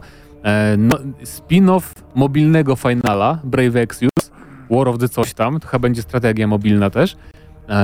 No, no i tyle, jeżeli chodzi o finale, ale zaskoczeniem, nie zaskoczeniem, ale potwier- pokazano w końcu nową grę polskiego studia People Can Fly, to są twórcy e, kiedyś Painkillera, ale też Bulletstorma, Gears of War Judgment. I to, co myśleliśmy, że się pojawi rok temu tak naprawdę właśnie ta gra. I Fortnite'a. E, bo miała. Współtwórcy Fortnite'a, mówisz? Wow. Ciekawostka, Fortnite polska gra? Tak. No tak, oni, Nie tam- wiedzieliście? oni, oni pomagali Naprawdę, tym, oni, robili Fortnite'a. przy tym trybie y, PvE pracowali. Tak, ale podejrzewam, No, że w ogóle zrobili całą grę. To prawda, to Epic. prawda. Okej. Epic zapłacił. Tak To nie właśnie wykorzystuje Polaków. No, ale w każdym razie to ma, być, do góry. to ma być kooperacyjna strzelanka y, TPP i tyle. Trzy, trzy, I- trzech graczy i taki świat jest taki trochę z i- horroru. Tak, TTP, ja wyjaśnię, ponieważ po tym zwiastunie CGI, który niewiele mówił, tyle, No tak. że mamy różnych bohaterów, w których będziemy mogli sobie się wścielić, bo to będzie bardziej gra koopowa, więc możemy w parę osób grać, w jedną albo do, do, do trzech, tak? E, To później był taki dziennik dewelopera i tam z tyłu było widać to, jak wygląda po prostu rozgrywka z tej gry i to wyglądało O, totalnie jak brzmi znajomo. Wyglądało, te potwory wyglądały totalnie jak Gearsy. Bronie, y, ich podejście do tego, że chcą stworzyć bronie, które będą potężne i w ogóle będą fajnie wyglądały i rozwalały przeciwników, też jak Gearsy. Ale dla mnie to nie są wady, tylko dla mnie to są naprawdę zalety. E, I ja bardzo mocno kibicuję i mam nadzieję, że People Can Fly podoła i, i, i dowiezie. Tym bardziej, że no, nakupili tyle tych studiów. Nie dość, że mają Myślę- siedzibę w Warszawie, to jeszcze w Rzeszowie wzięli tych CI Games część. Mają e, W Nowym Jorku. e, w Sumo 41 chyba w Southampton. e, To, to pracownicy właśnie teraz do People Can Fly UK, no i w Nowym Jorku też. No, ale myślę, że podołają, bo tak naprawdę Judgment Gearsy, ludzie nie lubili tej gry, dlatego że była dziwnymi Gearsami, ale sama w sobie była, y, ale tak, ale sama w sobie miała do, dobry gameplay, więc jakby rozwiną te pomysły, które tam mieli, może ich nie wsadzili, to może być coś ciekawego. Poza tym na Square Enix pokazano też Dragon Quest Builders 2, to wiadomo, no Minecraft w świecie Dragon Questa, nic nowego, to już też było zapowiedziane. E, Kingdom Hearts 3 dodatek jakiś, jeżeli nie wiem o co chodzi, bo nie skończyłem trójki, więc nie wiem o co chodzi w fabule. Znaczy skończyłem trójkę, ale już nie pamiętam o co chodzi, nie? Więc to, to jest właśnie... Ja nie pamiętam o co chodzi, jeszcze to nie grałem, ale to i tak I- nie wie o co. I jeszcze jedna rzecz, ostatnia tak naprawdę to ym, chyba największa, Marvel's Avengers, tak? W końcu zaprezentowano ten tytuł. I zanim przejdziemy do rozmawiania o tym, to bardzo mi się podobało i chyba to było tak jak u Bethesdy, e, albo ci, lubię tak, ci ludzie tak bardzo lubią MCU, albo zostali po prostu im zapłace, zapłacone, chociaż patrząc na osoby, ja nie chcę tutaj wyjść na jakiegoś tego, ale Okej. oni wyglądali akurat jak typowi ludzie, którzy oglądają MCU. No wybaczcie, ale Zdenio? to... Nie, no Zdenio nie jest typowym człowiekiem od MCU. Nie jestem typowym człowiekiem. Typowy Amerykanin to jest człowiek od MCU. Tak mi się przynajmniej wydaje. Ale dobra, No ale mniejsza. w każdym razie, wiadomo, że... Pokazali grę. Single Pokazali player. grę, sing, znaczy single player co-op głównie jednak. Liniowa, tunelowa, ładnie wyglądająca, z dziwnymi twarzami, trochę plastyczne, trochę nie. Super voice aktorzy. Taki Troy Baker, Nolan North. Y, Ty E, znasz Travis resztę. Willingham, Laura Bailey, oni też byli w Uncharted i w Critical Role są i polecam Critical Role. I co jeszcze? No i te twarze wyglądają, ogólnie mi się modele postaci skojarzyły z y, Marvel vs. Capcom Infinite, bo tam też postacie się tak świecą dziwnie jak w, tej- jak w tej grze. I ogólnie takie twarze mają nierealistyczne. Najgorsze jest to, że oni poszli w estetykę MCU centralnie, bo to e, niektórzy mówili, że nie, nie, nie, bo oni idą w komiksy, a to w ogóle oni też nie przypominają swoich postaci z komiksów, chociażby e, Stroje Hulk, mają Hulk. jak z MCU. Banner centralnie y, to jest y, taki dziwnie wyglądający e, Włosy ma takie same też tak, jak... tak, tak, Rafał. to, e, tylko, że, tylko, że bardziej biały. I to tyle. E, No, ale w natomiast każdym natomiast razie- to, to jest rozpraszające, bo oni poszli w to i przez to tak jakby oczekujemy chyba czegoś innego. Oczekujemy tych co twarzy, nie? widzimy, Co z tak. filmu, właśnie. A jeżeli chodzi o rozgrywkę, to mamy tam w tym zwiastunie, który jest jednak e, cinematikiem takim bardziej, mamy takie momenty, które wyglądają jak cutscenki, ale takie cutscenki... Na które są silniku gry. Tak, które są prze- Na przykład przez ten most. tak, tak, tak, To- że to są... To widać, że to jest jakby gameplay, ale to na zasadzie, że o, wcisnąłem X, X, więc teraz moja postać skacze w widowiskowy sposób i na przykład z taką mini No. cutscenką. I to wygląda archaicznie, to wygląda jak e, taka typowa gra akcji z 2008 roku. E, No zobaczymy, no mnie naprawdę cieszy, że to faktycznie gramy tymi Avengersami, a nie, nie stworzoną własną jakąś dziwną postacią. I na początku będą dostępni ci tacy pierwsi Avengersi, tak, z filmów, czyli Hulk, Iron Man, e, Thor, Czarna Wdowa i Kapitan Ameryka. ale Jeszcze, nie Hawkeye! I nie ma Hokaja, ale na końcu jeszcze tam jakiegoś zwiastun był, był Ant- Ant-Man, Ant- że będzie Ant-Man nie- I to będzie ten Ant-Man nie z filmów, tylko będzie Hank Pym jako Ant-Man w tej grze. I wiadomo że po premierze będą udostępniane nowe postacie za darmo i w ogóle były oklaski, że nie będzie lootboxów, mikropłatności, to też było wielkie ogłoszenie. I to w sumie ciekawe, bo to niby będzie gra Gdzie my usługa. jesteśmy jako ludzie? Ale będzie koopem. Tak, że to będzie gra ale nie usługa, ale będzie- to nie będzie tak jak Destiny, nie? że to nie będzie taki duży świat, że tam cały czas gramy, tylko bardziej takie po prostu nowe kooperacyjne misje będziemy dostawać. I to jest całkiem ciekawe podejście do tego tematu właśnie takich gier usług. Tym bardziej, że to robi bardzo wiele Tak, oddziałów tak. w ogóle. Crystal, Crystal. Dynamics to robi, Tak. czyli twórcy tego, twórcy- Tomb Raiderów, wszystkich ostatnich tytułów. Eidos. Montreal robi. Eidos Montreal im pomaga, Nixes im pomaga, czyli ci, którzy portowali Tomb Raidery na, na PC na przykład, więc w sumie jakieś chyba 4 czy 5 studiów co najmniej pracuje nad tą grą. Dobra, ale czas, czas leci, a przy Square Enix, czyli najkrótszej konferencji, nie możemy zostać najdłużej, więc teraz przejdziemy do tej super ciekawej, a mianowicie PC Gaming. Ale to mamy Show. robić przerwę? Że Nie, to nie, taka robimy- ważna? robimy- już nie teraz ma co. podwójnie. Tak Nie, samo to nie jest taka ważna, Tak samo jak zrobiliśmy Devolvera ze Square Enix, teraz PC trochę dłużej zajmie niż Square, ale znaczy zrobiliśmy z Bethesdą. Tak? Ubi, z Bethesdą. Tak, dobrze. Nie mi zrobiliśmy. jest nie okej. jest to istotne. PC Gaming Show. Już może się PC nie Gaming skupiajmy na tym, że PC, że konferencja była nudna sama w sobie i O Jezu, taka... no była taka jak zawsze No. jest, chociaż y, końcówka była mega rozczarowująca, bo podobnie jak w Ubi na przykład nie było Asasyna, tak samo y, w PC całą konferencję Czekaliśmy na Baldur's Gate tak, 3. i oni pokazywali, były przy, przy każdej przerwie było takie y, z- zapowiedzi. next. Tak, Baldur's Gate 3. Kurczę, dowiemy się wreszcie jakichś fajnych rzeczy. Dowiemy się wreszcie, czy ta gra jest izometryczna, czy, czy, czy bardziej Tak, może w 3D. screeny będą jakieś chociaż, nie? No cokolwiek. Nie. E, w koście z Larianu gadali sobie o grze i tyle. E, co było jeszcze takie, że oni wyszli na koniec i oni gadali i nikt nie powiedział, że oni będą tylko gadać. Myślałem, że zakończą po prostu konferencję z zwiastunem. Nie, Ale do niestety. widzenia. To był, to był PC Gaming Show. Może na Gamescomie. Ale, ale sporo fajnych innych rzeczy się pojawiło, bo wreszcie zobaczyłem trochę więcej Age of Wonders Planetfall, co temu zapowiedzieli. A to jest giera, w której możemy, możemy... Mamy dinozaury, które strzelają laserami. Czego chcieć więcej, no. Co tu dużo mówić. Mamy to, co rok temu też się pojawiło, czyli Man Eater. Gra, która zafascynowała trochę Fiduta, Mateusza. GTA z rekinem. Tak, GTA z rekinem. No i tam Właśnie- ile rzeczy można robić? To tam można w ogóle Jakie jakie oni opisy, jak oni to opisywali rzeczy właśnie. można. Że to jest GTA z rekinami. Immersive że to jest RPG. R- najlepszy RPG w historii z rekinami. no cóż, nie będę zaprzeczał. E, Ale z Watch rozczarowujących... Dogs Legion? Fu. Man Eater? Yes. Yeah. Tak jest. Ale nie, Main Eater ironicznie wygląda ciekawie. E, Jeżeli to będzie taka gierka, wiecie, z przedziału tych 10 do 15 dolarów, 20, to, to jest... Mm. No, zobaczymy. Pokazano też trailer Evil Genius 2, pierwszy. Szkoda, że nie pokazano gameplayu, bo to jest ogólnie... Oryginał to, był, to była taka gra, jakby Dungeon taki Keeper. zarządzanie, tak, zarządzaliśmy, byliśmy, jesteśmy złoczyńcą jakimś takim mega, który chce przejąć, starych filmów o Bondzie. tak, taki który chce przejąć świat i tam rozbudowujemy swoją kryjówkę tam i też wysyłamy miniony na misję, więc to, będzie bardzo ciekawa gra. Na pewno ale nie pokazano gameplayu. E, Pokazano gameplay z Zoo Planet, który zapowiada się bardzo przyjemnie. To będzie taki lepszy e, ten ostatni parok jurajski, to robi to samo studio Mm, Nie, Frontier. nie, nie, to będzie, to będzie Planet Coaster ze zwierzętami, bo to jest to No. samo studio, ale Jurassic World Evolution był nieudanym eksperymentem, który mam nadzieję odejdzie i umrze niedługo.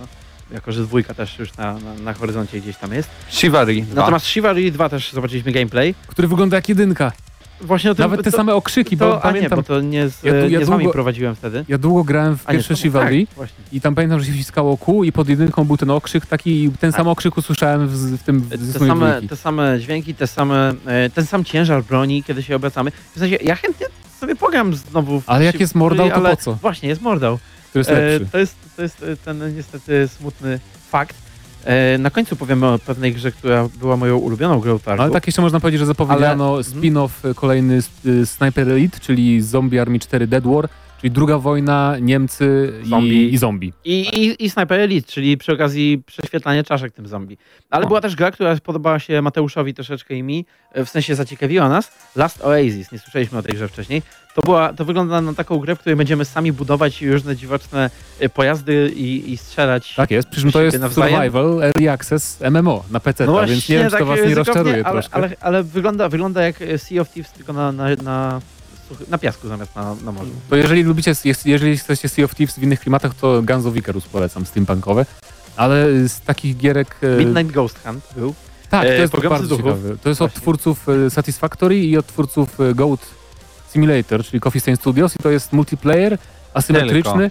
Tak, tylko multiplayer, że wcielamy się, jakby pogromcy duchów, czyli wcielamy się, jedna drużyna gra pogromcami duchów, a druga drużyna gra duchami, które mogą się wcielać w meble różne i tam uciekać i atakować pogromców duchów. Wiesz, czym mi się to kojarzyło? Z, e, gra- graliście taką grę Legendary. To był Tak. taki FPS, który, no właśnie, to Mateusz tutaj grał. E, To był taki FPS, gdzie e, Puszka Pandora otworzono w Nowym Jorku i to był taki centralnie FPS z 2008 roku, wiecie. No to, było to coś nie jest. Crazy, ale to chcę mieć ładną grafikę i tam jakieś takie rzeczy. Unreal Engine 3. E, I tam były takie chochliki, które w, e, na przykład mogły opętać e, automat do, do, do napoju, a potem ten automat w ciebie strzelał napojami. I one opanowywały różne, różnego rodzaju sprzęty domowe. I to mi się skojarzyło właśnie z tą grą, że tutaj te, ten duchy jakby działają nie bezpośrednio na graczy, tylko opętują kawałki mieszkania i, i atakują ich, nie wiem, za pomocą fotela No. czy czegoś takiego. E, Shenmue, Shenmue 3 się pojawiło tam, ponieważ nie pojawiło się na Sony, bo nie było Sony. Ale, Ale- wygląda okropnie. Tak. Te postacie wyglądały jakby mi się twarze roztapiały cały czas. Strasznie to dziwnie wygląda i no nie wiem, bo chyba jednak tego stylu graficznego nie można przenieść jeden do jednego na współczesną grafikę. Oni to zrobili i to wygląda troszkę dziwnie. Co uważasz o nowej grze od twórców Her Story z e, tym e, budżetowym tomem hardym? Nic nie uważam. No Wygląda może być, tak samo jak Her Story. wygląda jak No historia, może być ciekawe. Twardy. Tylko, tylko ogólnie te, teraz, teraz róż- różnica ma być taka, że w Telling Lies, bo tak się ta gra nazywa, mamy przeglądać zapisy rozmów na Skype'ie jakby, czterech znajomych, którzy tam jakaś tragedia się stała i musimy rozgryźć, co się stało, jak do tego doszło. Nie wiem. Więc Widzieliśmy naprawdę. też e, taką strategię, to się nazywało Songs of Conquest, to inspirowana Heroesami. Heroesami dwójką, co ciekawe. No właśnie, czy, konkretnie bardzo, bardzo specyficzny tytuł, nie? Bo normalnie się mówi albo Heroesami, albo trójką. A tutaj Ja tutaj widziałem Gwinta, ale no dobra. Bo tam też chyba były Szczególnie w tej, karty. szczególnie to, to jest przykład tak pikselowej oprawy, że nic nie widać, tak, tak na marginesie. Jak cofnęli do góry, Jak to było lepiej. Widać No jak wszystko. cofnęli ale, tak, ale, na bo wydaje mi się, że to było właśnie zbliżenie na tylko na potrzeby zwiastuna. mapę, która, no właśnie, bo, bo w grze raczej nie będzie się dało aż tak zbliżyć tego wszystkiego. Był No tam- jeszcze Conan Chop Chop. Czop, czop, No ale to taki Castle Crashers Ale ale w świecie Konana. Myś, wszyscy myśleli, że to jest po prostu e, joke'owy tytuł, który, który gdzieś tam ktoś No tak, bo to zapowiedziano 1 kwietnia pierwotnie, więc ma to sens. I poza tym chyba zostało nam tylko najważniejsze, co No, było Valfaris jeszcze był, pamiętasz Valfaris? Tak, Valfaris to jest taka, taki Dead Cells, tylko bardziej brutalne i, i fajne, no zagram Fajnie chętnie. wygląda, ale weźcie gra targów. A nie, jeszcze przecież Warhammer, Vermintide, Vermintide 2, 2, tak. ma tryb versus, czyli stał się oficjalnie zastępstwem dla Left 4 Left 4 Dead Dead. 2. Jeżeli lubiliście Left 4 Dead 2 tryb multiplayer, to w Vermintide 2 teraz będzie warto zainwestować, bo będzie PvP, czyli jedna drużyna będzie grać normalnie ludźmi, a druga będzie się wcierać w specjalnych przeciwników Skavenów. No, No i dobra. całkiem dużo tych rzeczy, jak się okazuje na I PC Gaming teraz Show. najważniejsza gra. Przechodzimy do nie, nie, Vampire... nie autochess, nie autochess. No właśnie, nie autochess, które Epic, Epic się zapowiadał, że przyniesie dużo gier i innych rzeczy, że pieniądze wnosi. No i przy, przywlókł ze sobą Epic, znaczy autochess, jakąś grę szachową. No trudno. W każdym razie ważniejsze było Vampire the Masquerade A myślałem, Bloodlines że o 2. Terraria chodzi. Nie, Nie, ale Terraria. dobra, żartuję. Vampire the Masquerade Bloodlines, no dla mnie absolutnie gra targów, głównie dlatego, że chociaż na samej konferencji nie zobaczyliśmy za dużo, to po konferencji można było zobaczyć sobie na YouTubie właśnie z, dłuższy gameplay, 4-minutowy. On jest tam pocięty dosyć, ale on pokazuje w bardzo fajny sposób, czym jest ta gra, bo właściwie czym pozostała ta gra. Przy okazji y, daje nam e, pierwszy rzut oka na, na to, jak oprawa wygląda. Zadziwiająco dobrze. E, w sensie wiadomo, że Paradox y, celuje w tym w, y, jako ten swój pierwszy krok w y, AAA, tak? Natomiast y, no, myślałem, że będzie jednak to bidniej, bo są tytuły, na przykład Outer Worlds wygląda dużo ubożej od tego. Ale to Obsidian. A, to Obsidian, tak. Nie możemy ich winić za to. No ale też y, pokazali elementy RPG, RPGowe, pokazali wybory. E, no jestem super usatysfakcjonowany tym, co zobaczyłem. Moce wyglądają jak w Bioshocku, e, jeżeli chodzi o ich, ich używanie. Jest płynnie przede wszystkim. No hej, no czuję, że... Czyli że wygląda Będzie... jak takie elementy z innych gier, doskonale jakby zrealizowane, prawda? Ale przede wszystkim wygląda jak Vampire the Masquerade Bloodlines 1, więc to ją wyróżnia od e, Jedi Knight. Jedi The Fallen. Order. No, no, no. Ale w każdym razie to było na tyle, jeżeli chodzi o PC Gaming Conference. Całkiem sporo. Parę fajnych gier, ale tak naprawdę forma konferencji trochę nas Tak. znudziła. Tak, bo oni za dużo gadają.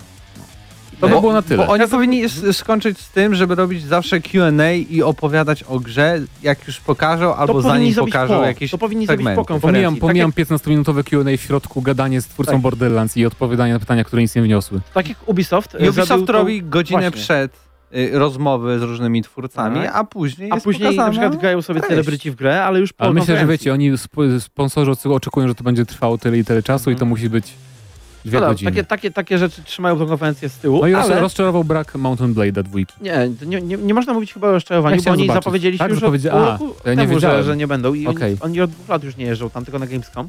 E, szkoda, że nie było Total War'a nowego, e, ale hej.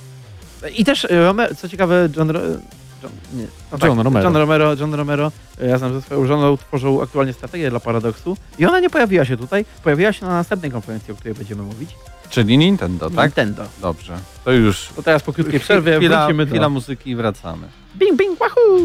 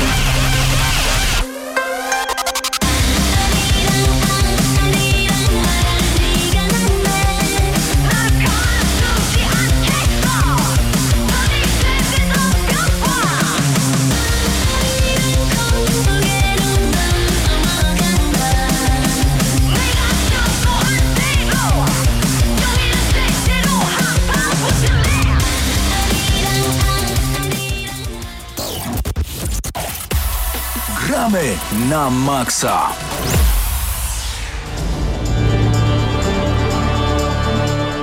Bing, bing, wahoo! Tak jest, dziękuję Paweł. To był to piękny wstęp do krótkiej pogadanki o konferencji Nintendo, która odbyła się dziś.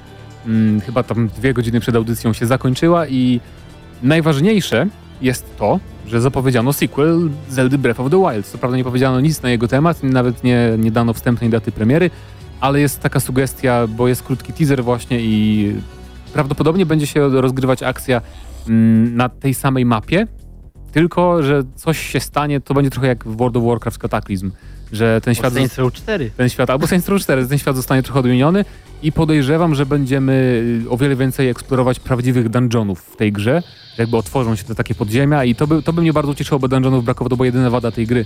Ale- Duża taka Breath of the Wild, że nie było dungeonów prawdziwych. Ale obawiam się, że twoje takie przewidywania są bardzo, bardzo za wczesne, ze względu na to, że to chyba był jeden z tych tytułów, takich jak Metro, Metroid Prime e, dwa lata temu. Dwa lata temu chyba nawet. E, nie sądzę, że bo pokazali czwórkę, ponieważ chcieli mieć dobry line-up niby na tak, S3. ale tutaj pokazali naprawdę fragment scenki już, nie? Dobra, Jednak większy teaser i też przewidujesz, że co, 2.20? Myślę, że 2020 jesień jest możliwe o tyle, że oni też już mówili po premierze Zeldy, że już pracują nad nową. Mhm. Po premierze Breath of the Poczekaj, Wild. Breath więc of the Wild to 17 czy 18? 17, premiera Switcha, 17. więc 17 rok. Jeszcze Tak. na dwie konsole wyszło. Więc już od dwóch, No tak. więc już od dwóch lat, dwóch lat pewnie powstaje, więc możliwe, Nie, to rzeczywiście jest. jest. przyszły rok jest możliwy. Rozczarowaniem dla mnie był brak absolutny Bajonety 3. Oraz y, Metroida. I Metroida 4, ale już- bo jak zapowiedzieli, że już jakby restartują development Metroida 4 w ubiegłym roku, to jakby wiedziałem, że nie ma się co spodziewać tego, niestety. Zaraz, restartują to? Tak, zrestartowali development zupełnie w zeszłym roku, więc tak. Czuję E, Beyond the Good and Evil 2. Ale zapowiedziano, y, też wiadomo było, że powstaje No More Heroes 3, ale jakby pokazano pierwszy trailer, więc zawsze to jest pozytywna wiadomość. A ciekawe, No. bo ja myślałem, że Suda 51 nie robił coś dla, dla dewelopera. On, on robił wiele gier multiplatformowych. Lollipop Chainsaw to jest od niego przecież. No wiem, ale E. chyba nie wydał ni, y, nic Devolver od niego w ciągu ostatniego roku, nie? Czy dwóch. Bo on był na ich konferencji tej pierwszej, jak sobie pierwszy raz zrobili dwa lata temu, zdaje się. W 17 właśnie roku. A bo wydaje mi się, że ten Travis, ten taki top-down ma wyjść też na PC i to chyba wydaje Okej, Devolver, tak, mi się, tak mi się zdaje. Nowa kontra też. Nowa kontra i wygląda. antologia do tego. Yy, nowe postacie Super e, Smash Bros. Ultimate e, z Dragon A to mnie... Wszyscy są zadowoleni. Questem To 11. jestem, jestem zdziwiony, Z bo? Z ludzie tych- są zadowoleni z z postaci do postaci. Tak. Co, to najnudniejszą postać wzięli jaką można. Jest tyle Swordmenów już w, E, e, w, w ale Smashach. Musisz zrozumieć, że wzięli jeszcze- Są trzy postaci, więc wszystkie każdego mają miecze. usatysfakcjonowali po trochu. Wszystkie mają... No dobra, potem zapowiedzieli jeszcze Banjo-Kazooie i te z Duck Hunta Banjo nie ma miecza. No dobra, ale chodzi mi o to, o to z, Drago, z Dragon Quest, ale no mniejsza. Jeszcze Luigi's Mansion 3. I E, Luigi. Gluigi. W końcu pokazano dużo gameplay, znaczy dużo, tam 4 minuty, ale pokazano gameplay prawdziwy taki z Luigi's Mansion 3. Wygląda bardzo, bardzo fajnie. To jest gra Pogromcy Duchów znowu, tylko że z Luigim. o, E, mamy nowy jetpack nasz, z- mamy nową maszynę antyduchową, która jest trochę jetpackiem, trochę pozwala, pozwala rzucać duchami, jakieś tam nowe moce mamy. I jakby takim najważniejszą taką nowością jest to, że em, będziemy mogli tworzyć Guijiego, czyli naszą formę z glutów takich zielonych, która będzie mogła przechodzić na przykład przez kolce i dzięki temu będą zagadki środowiskowe bardziej urozmaicone. Ja bardzo czekam, bo mi się... Ale będziemy mogli grać na przykład kanapowo razem Tak, albo będzie przez też- internet, więc to będzie jak ciekawe, Lutem że... ty Luigi. Tak. Tak, tak. Więc będzie koop, jak zwykle troszkę ograniczony, bo jednak nie będziesz całą grę grał tym glutem, tylko jak cię wezwę. Trochę zaskakujących e, portów. Nie, wtedy jak grasz razem z kolegą, to ciągle Cały... grasz. Aha, no to tym lepiej, okej. Trochę zaskakujących portów, w sensie No. e, słyszeliśmy coś o Wiedźminie, ale nie spodziewaliśmy się, że to naprawdę się stanie. No nie, Tymczasem wy nie, Wiedźmin ja oraz opcji, opcji izolacja. Dwie gry, które, nie wiem, no opcji izolacja prędzej, bo tam da się to zoptymalizować tak, żeby to jednak jakoś Ciemno jest, nic nie widać. poszło, ale, ale w, w Wiedźminie to, że on w ogóle tam działa i w tych, w tych Powiedz to małych pełnym fragmentach, które zdaniem. widzieliśmy, Wiedźmin 3 razem z dodatkami. Trafi na Nintendo Switch. Game of the Year na Nintendo Switch 2019. No dobrze, to mu powiedziałem, tylko że widzisz, jestem zadziwiony, dlaczego to nie jest e, całkowicie kwadratowe. W sensie jest dużo bardziej kwadratowe niż na, nie wiem, PlayStation czy na Xboxie podstawowym, Nie no, jest tragicznie kwadratowe. ale nie tak, jak się spodziewałem, że będzie kwadratowe. Ja myślałem, że to będzie wyglądało jak Breath of the Wild. w Postacie nie są wypadku. kwadratowe, ale otoczenie już trochę jest. Ziemia, krzaczki i tak Ale bardzo dalej. dobrze, że poszli w tą stronę, bo No tak, postaci tak. są i tak najbardziej szczegółowe w. Zobaczymy, czy wyciągnie 20 klatek. Zobaczymy. Właśnie, bo jeszcze, jeszcze w, za, y, w zadokowanym tym y, trybie to jako tako, nie? Ale, ale po, wycię, po wyciągnięciu może być ciężko. E, no i ta gra, od której zaczęliśmy tą konferencję, a tak naprawdę nie, nie dokończyliśmy nic, czyli Empire of Nowa gra, Aha, nowa strategia e, Paradoksu od y, twórcy Duma. więc to już jest dziwne połączenie, zaprezentowana na Switchu. Tak, mamy tutaj strategię mafijną. Zarządzamy Można mafią tak powiedzieć? i w, w mieście całym tak naprawdę. Przejmujemy budynki, e, tworzymy chyba gorzelnie, jakieś inne takie, bo to, jest- to, to jest mafia z lat e, 30. zdaje Mhm. się, jakieś takie tutaj, czy 20. E, i, I co? No i podbijamy świat. Przy czym ważna sprawa, to nie jest tylko taka strategia ekonomiczna, że mówię, zarządzamy miastem i tak tylko dalej. jest też walka. Ale mamy tak, mamy, mamy na poziomie ulicznym walki i mi się wydaje, że to jest raczej e, taki z góry, z góry z widokiem. Tak, e, tylko nie jestem pewien, czy to będzie w turach walka, czy taka bardziej... Czy z aktywną pauzą No właśnie, przykład. chyba z E, aktywną pauzą, wydaje mi się. Wyglądała na aktywną pauzę, bo postaci e, na przykład nie były zamknięte w konkretne pola. No właśnie. Zrobić coś takiego. E, zapowiedziano też, że Astral Chain ukaże się 30 sierpnia, czyli e, wrócę z Gamescomu i będę mógł zagrać w nową grę e, studia Platinum, która wygląda bardzo fajnie, chociaż stylistyka anime może nie, nie do końca nie podchodzi, ale to jest gra od Platinum, gra akcji, więc Kiedy Scalebound? come on. A Nigdy. nie było Scalebounda też. Nie, a no to była taka plotka, która akurat była mało prawdopodobna, więc Skreślone. skreślę. Skreśliłem Nintendo. Zapowiedziano też, nie skreśla jeszcze Nintendo, zapowiedziano jeszcze, że e, 20 września ukaże się Link's Awakening, czyli fajnie wyglądający remake Zeldy z Game Boya sprzed o, ponad 20 lat. I teraz sobie przypomniałeś też o Animal Crossing. Animal Crossing miałem jeszcze tutaj przed sobą, że 20 marca niestety dopiero się ukaże, czyli nie w tym roku jak planowano, e, ale pokazano trochę gameplayu, wygląda prześlicznie i wygląda na to, że nie będziemy tylko w mieście, ale też jakby wezmą trochę z tego mobilnego, że będziemy mieć jakiś, jakiś tam biwak poza miastem i oczywiście znowu przez całą grę będziemy pracować po to, żeby spłacić dług u Shopa, który każe nam spłacać ileś tam tysięcy dolarów, więc Japońskie gry. japońskie gry. I tak teraz jest. przechodzimy do amerykańskich gier po krótkiej Ale przerwie. no to właśnie. Prawdziwego przerwa- amerykańskiego przerwa musi gamingu. być na prawdziwy amerykański gaming. Proszę bardzo.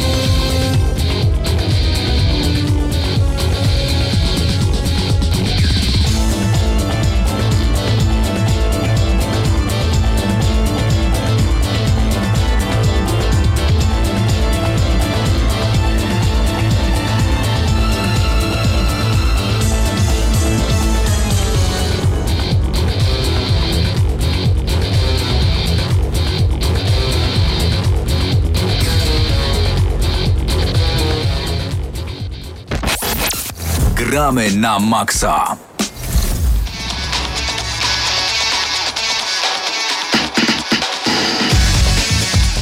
Tak jak zaczynaliśmy audycję muzyką w tle z Tekena, taki będziemy kończyć ją, bo teraz czas na ostatnią tak naprawdę konferencję, która była pierwszą konferencją. Nie, tak? Drugą. Po EA? No Więc- ale, ale jej nie miało prawdziwą, pierwszą prawdziwą konferencję. Po Stadia, o której nie powiedzieliśmy nic, a był Oj, tam- Baldur's Gate ej. 3, ale Nieważne. kogo to? O, Dobra, cicho, cicho, zaczynamy, zaczynamy. Pierwsza gra, która pojawiła się na tej konferencji, to jest y, gra pod tytułem Paweł Stachera The Game. Tak, Outer Worlds e, zobaczyliśmy Outer e, Worlds, a nie wydrze światy. coś jeszcze. Będę to zawsze przypominał.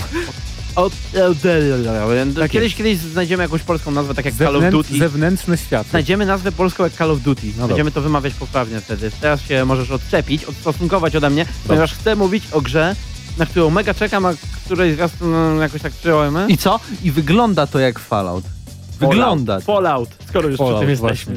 Fallout. Wygląda to jak To w Fallout. ogóle nie wygląda jak Fallout. Identycznie. E, Jest tak drewniane.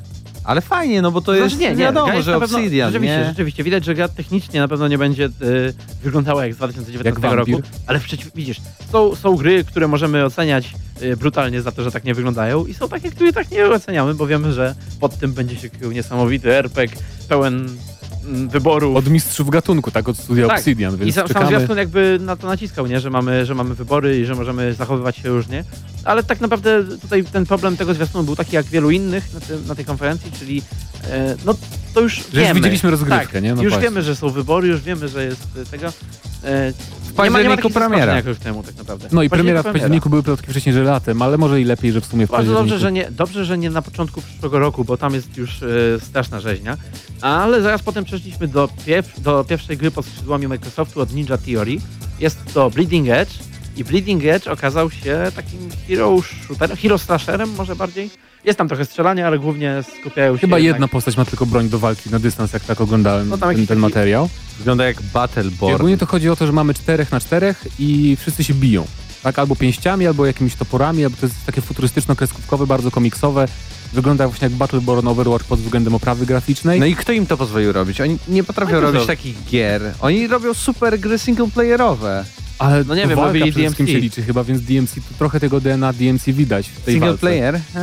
Była taka, gra, była taka gra kiedyś, którą niektórzy słabo oceniali, Anarchy Reign się nazywała i tam też to było multi, też się na- naparzało. Wstyd, dla Wygląda mnie to- wstyd.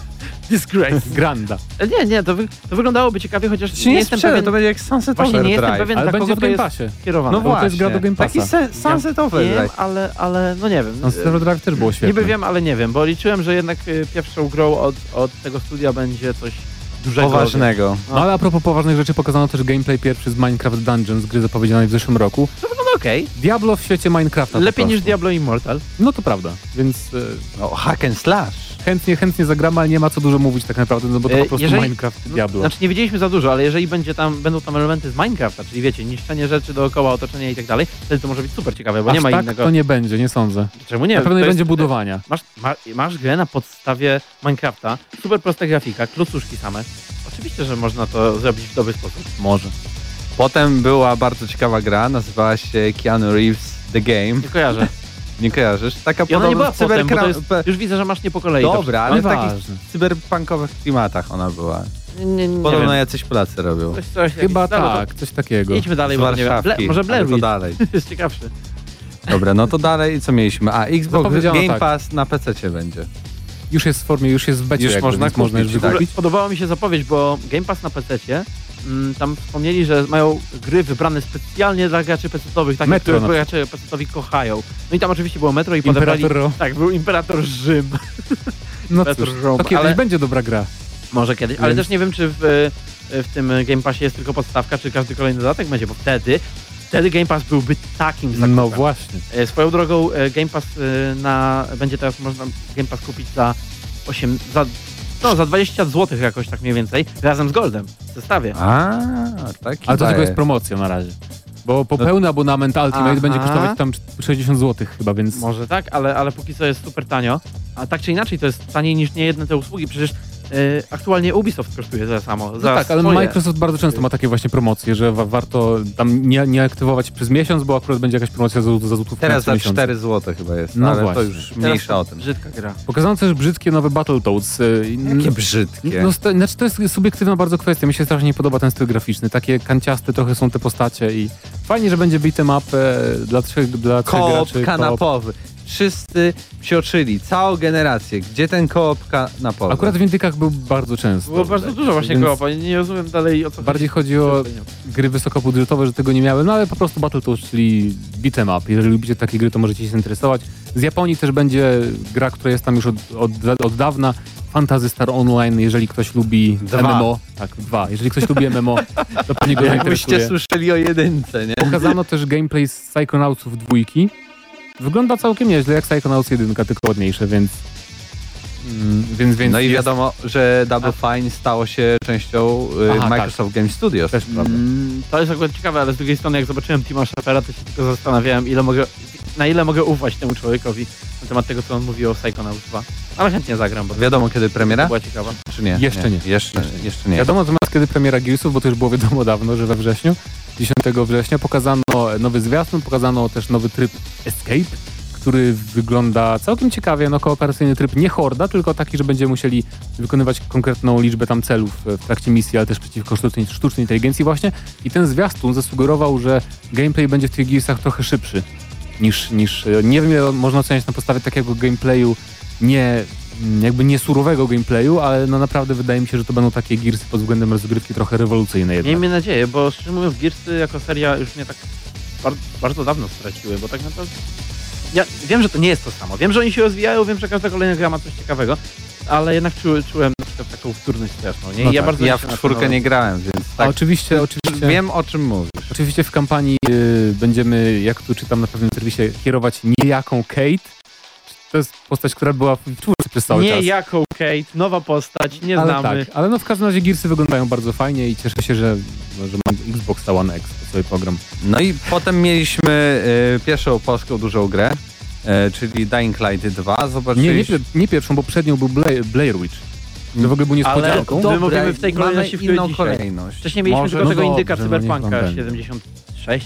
Keanu Reeves Game. Ale w każdym razie Dying, no. Dying Light 2 pokazano krótki e, trailer tylko na konferencji Microsoftu, ale był później opublikowany dłuższy gameplay e, na YouTubie i gra wygląda no ładnie, no wygląda jak Dying Light, tylko większe i chętnie zagram, chętnie I dobrze napisane, bo był tam Chris Avalon. Chociaż nie wiadomo, i on tam napisał, Właśnie, ale zobaczymy. To jest, to jest, ciekawe, bo on w pewnym momencie zaczął wyskakiwać, jak grzybki po deszczu wyskakują z każdej kolejnej Bo on był konsultantem, narratyw konsultant, coś Przy, tam. Tak, był, nie, nie on był, on był designerem. Był normalnie No dobra. na liście jako tego, ale przecież przy Ja Fallen chciałbym Order tylko on pracuje, chciałbym przypomnieć. A ja Pracował lub pracuje. Chciałbym powiedzieć, że jestem troszeczkę zaskoczony tym zwiastunem po tym, co ja widziałem, bo jak byłem w, na Gamescomie, to byłem na prezentacji godzinnej fragmentu rozgrywki. Przy, przy mnie siedział e, Tymos Oktała i grał, więc to było rzeczywiście prosto, e, wszystko było widać, gameplay Dying Light 2. I tutaj jakiś taki inny vibe, inny klimat tego wszystkiego jest. Na tym zwiastunie ten bohater, który jest jakiś taki tajemniczy, Jest bardziej nakreślony bohater po prostu teraz, nie? Bo zdążyli jakby go no może, przez ten czas. Wymyślili może. go w ogóle, bo pewnie to wcześniej był taki Ale nie wiem, czy to mi się podoba. Tak byłem zachwycony Dying Light 2 teraz. Ale gameplayowo się nie zmienił, nie? Więc No nie, nie, nadal, nie. nadal zostaje to samo i czekamy I ta oczywiście. gra pięknie wygląda. Wbrew pozorom, ładniej niż na tych zwiastunach. Chyba, to- że downgrade. I ten zwiastun też potwierdził, by ten bohater mówi pod koniec, że jest, jest zainfekowany, więc mnie to ciekawi, czy to wpłynie jakoś na przykład na nasze moce, czy w nocy będziemy zyskiwać jakieś dodatkowe umiejętności. E, nowe gry Lego zapowiedziano... E, zaskoczyłeś mnie tym przewinięciem na Lego. Em, zapowiedziano The Skywalker Saga, czyli nowe Lego Gwiezdnowojenne, ale ciekawszy był dodatek do Forcy, który okazuje się, że będzie o Lego po prostu. Samochody i trasy zbudowane z Lego. No czego chcieć więcej, jeżeli chodzi o Forza Horizon 4. I to nie jest nowość, bo w Forza Horizon 4 wcześniej był, były Hot Wheelsy, ale mamy jedno pytanie, które się Trójce pojawiło było Hot na... Wheelsy akurat, a nie w czwórce. O tam, w tej grze o samochodach, która ma Horizon w podtytule. E, natomiast mamy jedno pytanie, które się pojawiło na, na streamie, ale do teraz nie znam odpowiedzi. Czy samochody będą się rozpadać? Bo widzimy, że wszędzie te klocki się rozpadają i tak dalej, ale czy samochody się będą Chyba rozpadały? niestety nie, bo to będą nad- nadal prawdziwe modele, więc pewnie mamy licencje. też, mamy też e, samochody z klocków. No to może to, co same, sami będziemy budować, może się będą rozpadać. Nie wiadomo, jak to, jak to, To jest robią. kluczowe, to jest, od tego To jest zależy, kluczowe, bardziej kluczowe, bardziej kluczowe jest to, że zapowiedziano nową grę From Software, Hidetaki, e, Hidetaka Mizayaki um, i George R. R. Martin napisali razem, znaczy stworzyli świat gry Elden Ring, która będzie e, no, kolejną grą właśnie pewnie w stylu Soulsów, podejrzewam, można założyć bezpiecznie. Tak, i tutaj też tak nie wiadomo do końca z tym, jak tworzyli, w sensie ile, ile George R. R. Martin miał tutaj Mizayaki, wkładu. przepraszam, Miyazaki zrobił świat i po pokazał go Martinowi, on powiedział, Okej, fajne, mroczne, a nie, spytał najpierw, okejkę. pytał najpierw z czego żyją i gdzie, gdzie uprawiają rolę. Ale A- tak naprawdę to jest mroczne, ale w stylu japońskim, a nie mroczne w stylu europejskim, jak na... No wiesz co, nie, nie do końca, bo na przykład zwiastun, y, y, pierwsze reakcje na niego widziałem, że sporo osób myślało przez pewien czas, że to będzie gra w świecie e. Mm, ani E, trochę, w- ani trochę to nie Głównie ze względu na, na tam, nie wiem czy ten, Że ring ten w tytule? Właśnie nie wiem czy ten tytuł się Chyba pojawił najpierw chodzi. czy na końcu, Na końcu. ale już w czasie zwiastunu było sporo e, reakcji takich. Widziałem Zupełnie. i, widziałem i na czacie i widziałem Zupełnie Eee, tego nie widzę, że to nas- pierścieni. i taki no, wiesz, wiesz, taki na poważnie, że George Mar- R. R. Martin się za niego wziął. Wiesz o co mi chodzi? E, Generalnie nawiązanie do, do e, znaczy ja, ja bardziej czułem tutaj klimat takiego zachodniego e, fantazy niż, niż, e, niż fantastyki takiej wschodniej, czy, czy tej wersji fantastyki w No ale w każdym razie jak zwykle, jak zwykle przy pierwszych zapowiedziach od From Software nie mamy daty premiery ani nic, więc szkoda. Mm, Później chwilkę poświęcono nowej konsoli Microsoftu, projekt Scarlett zadebiutuje w okresie świątecznym 2020 roku i praktycznie to jest PlayStation Jedyna 5. rzecz, o której wiemy. Tak, i praktycznie to jest PlayStation 5, czyli e, SSD 4 razy mocniejsze niż Xbox One X, tak samo jak 4 razy mocniejsze ma być PlayStation Cztery razy nowe. mocniejszy jest procesor. Czego wszyscy mówią, że konsola? Dobra, Mówili procesor jest 4 razy dobrze, procesor 4 razy mocniejszy niż Xbox One X. E, 8K, Ray Tracing 120 klatek, co jest oczywiście takim strasznie marketingowym gadaniem, bo To jest pewnie zabezpieczenie się na przyszłość, że będą filmy może w 8K czy coś takiego, czy VR będzie w 120 To klatkach. Żadna gra. No wiesz, warto dalej będzie podkreślić, 30 klatek warto podkreślić, że tak będzie, ale no bardzo ekscytująca sprawa, że w końcu i oczywiście deweloperzy w tych wywiadach tak się podniecają ci przedstawiciele Microsoftu, że w końcu znieśliśmy granice, że będą, nie będzie w windzie zakamuflowanych czasów ładowania, ojej. No fajnie, no fajnie, że to na konsolach w końcu Ostatnio. będzie. Mi na przykład to nie przeszkadza te czasy ładowania, naprawdę. Gra muszą może się ładować na przykład Nie znasz. 3 minuty, a będzie super. Tak Już zaprzepaściłeś sobie, zaprzepaściłeś sobie szansę na karierę w Microsoftie teraz. Ale później pokazano też Halo Infinite. Jest y, zwiastun CGI, fragment cutscenki z początku gry, gdzie Master Chief się objawia nam i on będzie głównym bohaterem, to też się potwierdza. Em, Tyle? I powiedz, potwierdzono też jakby, że Halo Infinite będzie grą, pierwszą grą jakby potwierdzoną na premierę nowego Xboxa, tego Scarlet właśnie, mocniejszego. I też potwierdzono, że to też będzie gra na obecne Xboxy. I na podstawowego Xboxa One wyjdzie Halo Infinite i na Xbox One X. Więc to będzie interesujące. Zobaczyć, Crossgenowa. tak, to będzie gra crossgenowa i zobaczymy, jak to będzie się prezentować na różnych platformach. Ciekawe. samo jak zapewne. Oprócz tego były też takie trochę mniejsze zapowiedzi i pokazy, bo zobaczyliśmy nowy zwiastun Borderlands 3, jakby kogoś to interesowało. Potwierdzono, że Ori nowy się ukaże 11 lutego. To już bardziej interesuje. Albo na przykład będzie nowa edycja Age of Empires 2, będzie nowy, był nowy zwiastun Znaczy, Wasteland 3. Wasteland 3. Ty widziałeś ten zwiastun? Jaki tak. okropny zwiastun. W ogóle nie Co wiedziałem, oni że to zrobili jest z tym? to i To jest porażka totalna. Po prostu ja, ja na początku tylko słyszałem audio, zanim się przyłączyłem na stream. i Bo to Myślałem, taki stary dziadek gadał. co ja tak? myślałem, taki... tak, taka komedyjka z To tego zrobili. no. Zupełnie to nie pasuje do klimatu ani do Ore- poprzednich prezentacji w Wasteland 3. Oregonie czy w No w Oregonie tam zimowym na- w każdym razie. e, Ale absolutnie to nie pasuje do klimatu dwójki, ani do poprzednich prezentacji trójki, więc strasznie mnie to zdziwiło.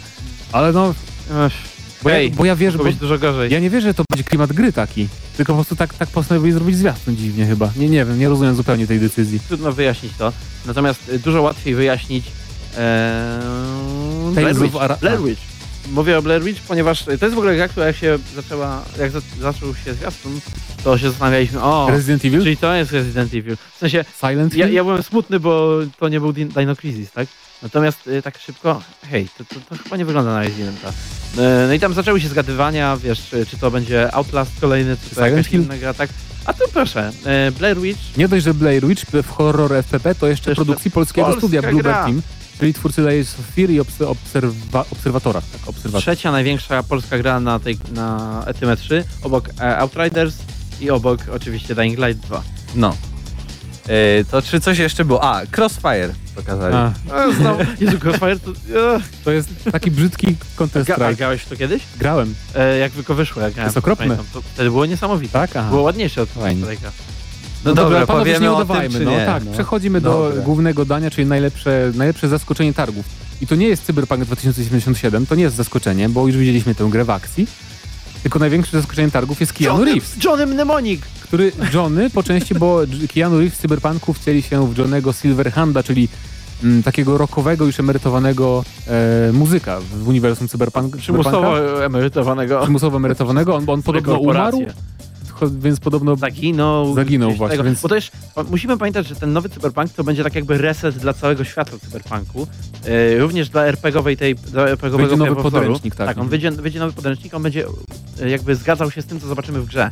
Więc e, będzie nowy trochę, troszeczkę backstory, ale możemy się spodziewać, że to będzie jeden z liderów, powiedzmy, tych bardziej zbuntowanych Mhm. e, e, frakcji. Ale powiem ci szczerze, że no, to jest tak idealnie pasujący człowiek do tej roli. W ogóle jego wizerunek jest bardzo podobny do tego, jaki wizerunek ma typ, y, CD Projekt Red wśród y, generalnie graczy w internecie.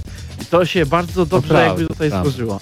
Tylko Keanu może nie, nie ma takich problemów z crunchem na przykład i tam Oczywiście, nie że wstawia, nie ma. nie wstawia Ale głupich co, tweetów teraz, czasem. teraz chcesz mówić o unionizacji e, Nie, to, in- to za, ty, wideo? za ty nie będzie audycja o unionizacji, ale w każdym razie sam zwiastun Cyberpunka, no, sensie fajnie było, No świetny. Ej, no. fajnie było popatrzeć na Cyberpunka, bardzo ładnie wygląda, bardzo fajna stylistyka e, i kolorki, i postacie, ale Ale no, bardzo mi się podobało, że Netran, e, tak jak ta Netranerka zaczęła go tam hakować e, na odległość. właśnie, ale to były, ciekawsze, były, ciekawszy był ten drugi zwiastun, który potwierdził dat- datę premiery, A ten 16 drugi, zwiastun, ten drugi zwiastun był ciekawszy dlatego, że to jest typowy zwiastun e, CD Projektu, bo CD Projekt zawsze robi dwa zwiastuny w jednym, to znaczy rzuca na przykład e, e, cinematika, a pod koniec e, jakieś fragmenty gameplayu. I te fragmenty sceny, mhm. będą, one centralnie jak się przyjrzysz, to jest cały czas ta sama misja, tylko na różnych etapach. Te same postacie widzisz, e, jesteś w tych samych sytuacjach. Podejrzewam, że to jest gameplay, znaczy to już chyba było potwierdzone w tej wiadomości ukrytej, że To jest gameplay, który zobaczymy pewnie przed Gamescomem tuż jakoś, ale Tak, bo No. już, już pokazują go medium podobno na E3. no tak, na i tak. pokazach. Czyli będzie tak jak w, w ubiegłym roku. zobaczymy Pojedziemy na i będzie- Gamescom i będzie tak samo jak- zrobimy super relacje, a, To samo pokażą wszyscy. a godzinę później udostępnią całemu światu. A jak Muszę będzie tak zrobić samo- relację na żywo szybko. Dokładnie tak samo robili przy Wiedźminie zawsze. No E, niekoniecznie. Tam, czas, tam czasami w drugą stronę, na przykład pokazali gameplay na E3, a pod koniec był fragment cinematika, który potem był w całości pokazany. Wtedy było, była ta wrona, która rozwala mózg komuś od środka. Generalnie, no jestem nahypowany. Jestem bardzo nahypowany na tą grę. E, Kupimy nowe komputery z Pawłem. robią specjalnie. potrafić... E, robią Potrafią, potrafić. potrafią robić zwiastuny. Potrafią robić zwiastuny I i, hype, podtrzymywać ten hype na pewno. No i Keanu Reeves na pewno to był miłą, miłą e, niespodzianką, bo to jest ten celebryta, którego chciałem zobaczyć zawsze w grze. Cyberpunk. Jak on, to, jak on pięknie się czuł na tej scenie, jak To on było- świetnie tam zachowywał. On cytował w ogóle prezentację gry z Gamescomu i ze On miał, on miał to na prompterze, No. ale on, on, się, on się tym bawił tak jak można tylko. No bo nikt mu Cyberpunk nie pozwalał dokończyć. No. To też prawda. A jak, co miał robić? Nie mógł nawet tego Ale normalnie nie, nie. powiedzieć, nawet bo jak nie było czas, nawet jak miał czas, to y, w sensie jak, jak mógł mówić, to nie mówił y, cyberpunk jest osadzony w tym a tamtym świecie, tylko on mówił cyberpunk jest osadzony w mrocznym świecie. Dobra, chyba musimy I kończyć lubię, I audycję. lubię dobre historie. Tak też powiedział. Ja czy będzie miał pieska w tym filmie. Gramy na maksa, bo Oby. tutaj trochę chyba aktorska audycja wchodzi Tak, powoli. troszeczkę. E, To jeśli, dopiero o 22 w Czwartek. czwartek. jeśli chcecie posłuchać o, o takich rzeczach podsumowujących, na przykład zaskoczenie nasze targów, Rozczarowanie. rozczarowanie, najlepsza gra albo najlepszy moment targów E E3 2019, to zapraszamy na czwartkowy podcast GNM+. Tam Yy, 40 minut materiału o tym właśnie wybieramy każdy z nas i akurat w tym składzie, w którym siedzimy, czyli ja, Mateusz Widut, Mateusz Zanowicz i Paweł Stachera wybieramy e, po każdym takim momencie ich grze e, z targów E3. Tak więc e, podsumowując, najgorsze targi od wielu lat, ale chyba to zawsze Nie, tak, Od zawsze 2000 tak mówimy. Od 2016 Zawsze roku się tak najgorsze. mówi. No, ale, Albo ale 17. było dużo rozczarowań takich, że brakowało mi jakiejś gry na każdej konferencji ogólnie, bez, bez rewelacji po prostu są te Ale targi, bym powiedział, że to E3, polskie E3 było. Ale Ale to mieliśmy tak. same dobre To gry. jest, to jest zaskakująco y, takie Ale pomyślcie, bo nawet na, na Polacy- Microsoft, No. największa, największa konferencja, mieli 60 coś tam gier i trzy gry i trzy duże. z nich, trzy wyróżniające się, bo tam niektóre z nich to były pokazane przez 5 sekund, Mhm. albo ta, ten biedny indyk, który był po cyberpunku zaraz i nikt o nim nie pamięta, bo wszyscy gadali o cyberpunku w tym czasie. Ale właśnie tam wśród tych gier trzy naprawdę duże tytuły, które miały pełne zwiastuny, w tym jeden, wiadomo, cyberpunk to tam z prezentacją, ale y, też Dying Light miał długi zwiastun, Blair Witch, potem mieliśmy Więc Outrider, to naprawdę Patriotycznie bardzo, tak, nie mamy się pod tym względem na pewno fajnie, Ale to takie typowe, typowe targi na rok przed nową generacją konsol. Za rok będzie, panowie, Było dużo braków bomba właśnie totalna. czasami z takimi... A przed Gamescomem ma być jeszcze e, konferencja Gamescom Live i możliwe, że coś Będziemy w pierwszym może rzędzie, mam nadzieję. Sony Może Sony? tam pokaże. Zobaczymy. W każdym razie W każdym razie tak. To To, by było była tyle. audycja podsumowująca, specjalna audycja Gramy na Maxa E3 2019. E, Tak jak obiecałem, tak też zrobiliśmy. Zmieściliśmy się w dwóch godzinach. Nawet macie kwadrans teraz na odpoczynek, przemyślenie, wejście na stronę gramy na maxa.pl. Obejrzenie gameplayu z Vampire the Masquerade na Bloodlines 2. przykład, jeśli nie oglądaliście. E, tak więc to była audycja Gramy na Maxa. E, słyszymy się za tydzień, może już pierwsze jakieś recenzje, jeśli w tym, w tym ogórkowym okresie coś cokolwiek się e, pojawiło. Tak więc e, do usłyszenia i mam nadzieję, że widzimy się za tydzień.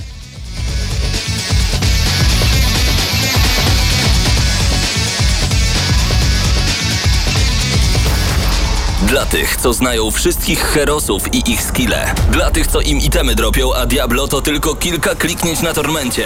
Dla tych, co ściągają heady z AWP w CS-ie. Dla wirtualnych czołgistów. Tych, co potrafią wykręcać kombosy powyżej 70% i juggle takie, że Heihachi, Kung Lao, Sagat i Goku byliby dumni. I dla tych, którzy nie mają pojęcia o czym mówię, ale lubią dobrą zabawę. Dla tych, co klikają i tych, co dzierżą pada, co na klawiaturach, joystickach i innych kontrolerach grają w gry wideo. Ta audycja jest dla Ciebie. Gramy na maksa w każdy wtorek o 21.00 tylko w Radiu Free.